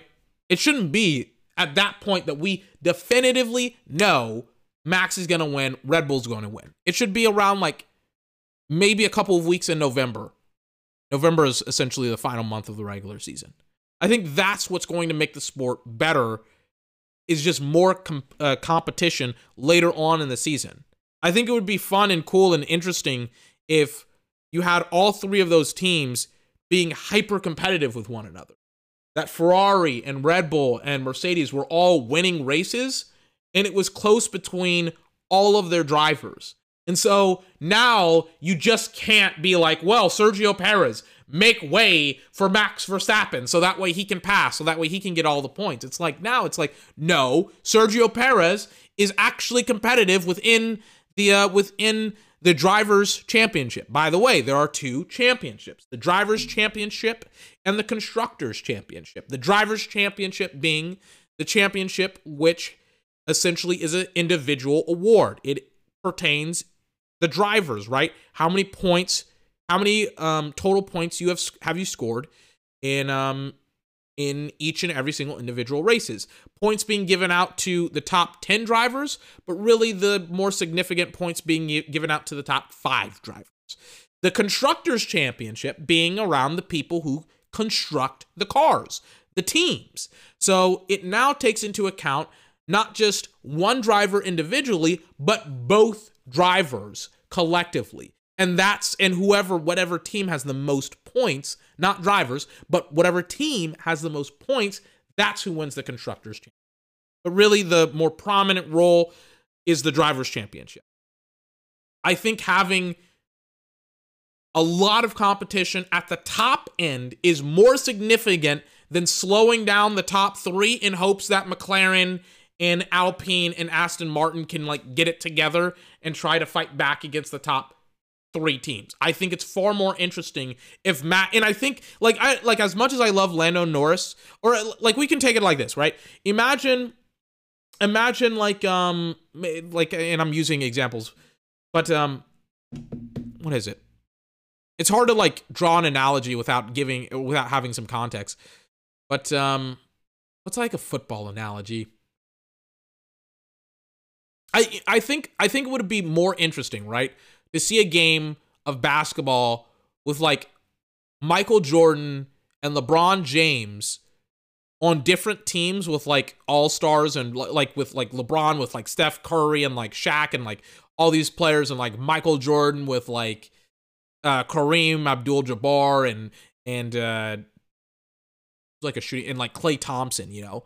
Like great player, like great versus great players. I think it would be far more interesting to see like top tier players competing against each other than like, oh my God, Michael Jordan has to go up against Charles Barkley, you know? With like Scottie Pippen and Dennis Rodman on his team, you know? I think that it's far more interesting to have top tier teams competing up against each other rather than having like below top tier teams competing against one another. That's kind of like my point. It's like I'd rather have a 2021 season, except instead of it just being like Lewis Hamilton and Max Verstappen, we get in Charles Leclerc and Carlos Sainz. I think that would be far more interesting. So, um, very, very long podcast, very, very long episode. Talked about a lot of things today, today, excuse me, draft and um, Formula One. Pretty happy with that. Um, I'll see you tomorrow. I will be back tomorrow. it will be Thursday. Okay, week's almost over with. see you Thursday. What will we talk about? I don't know. But we'll talk about some stuff. I think the uh, the Pro Bowl thing will be tomorrow. I don't care. I won't watch it. But um, I don't know. We may do music matters. I don't know. We'll uh, I'll, I'll figure it out. But I'll see you tomorrow, ladies and gentlemen. 24's podcast.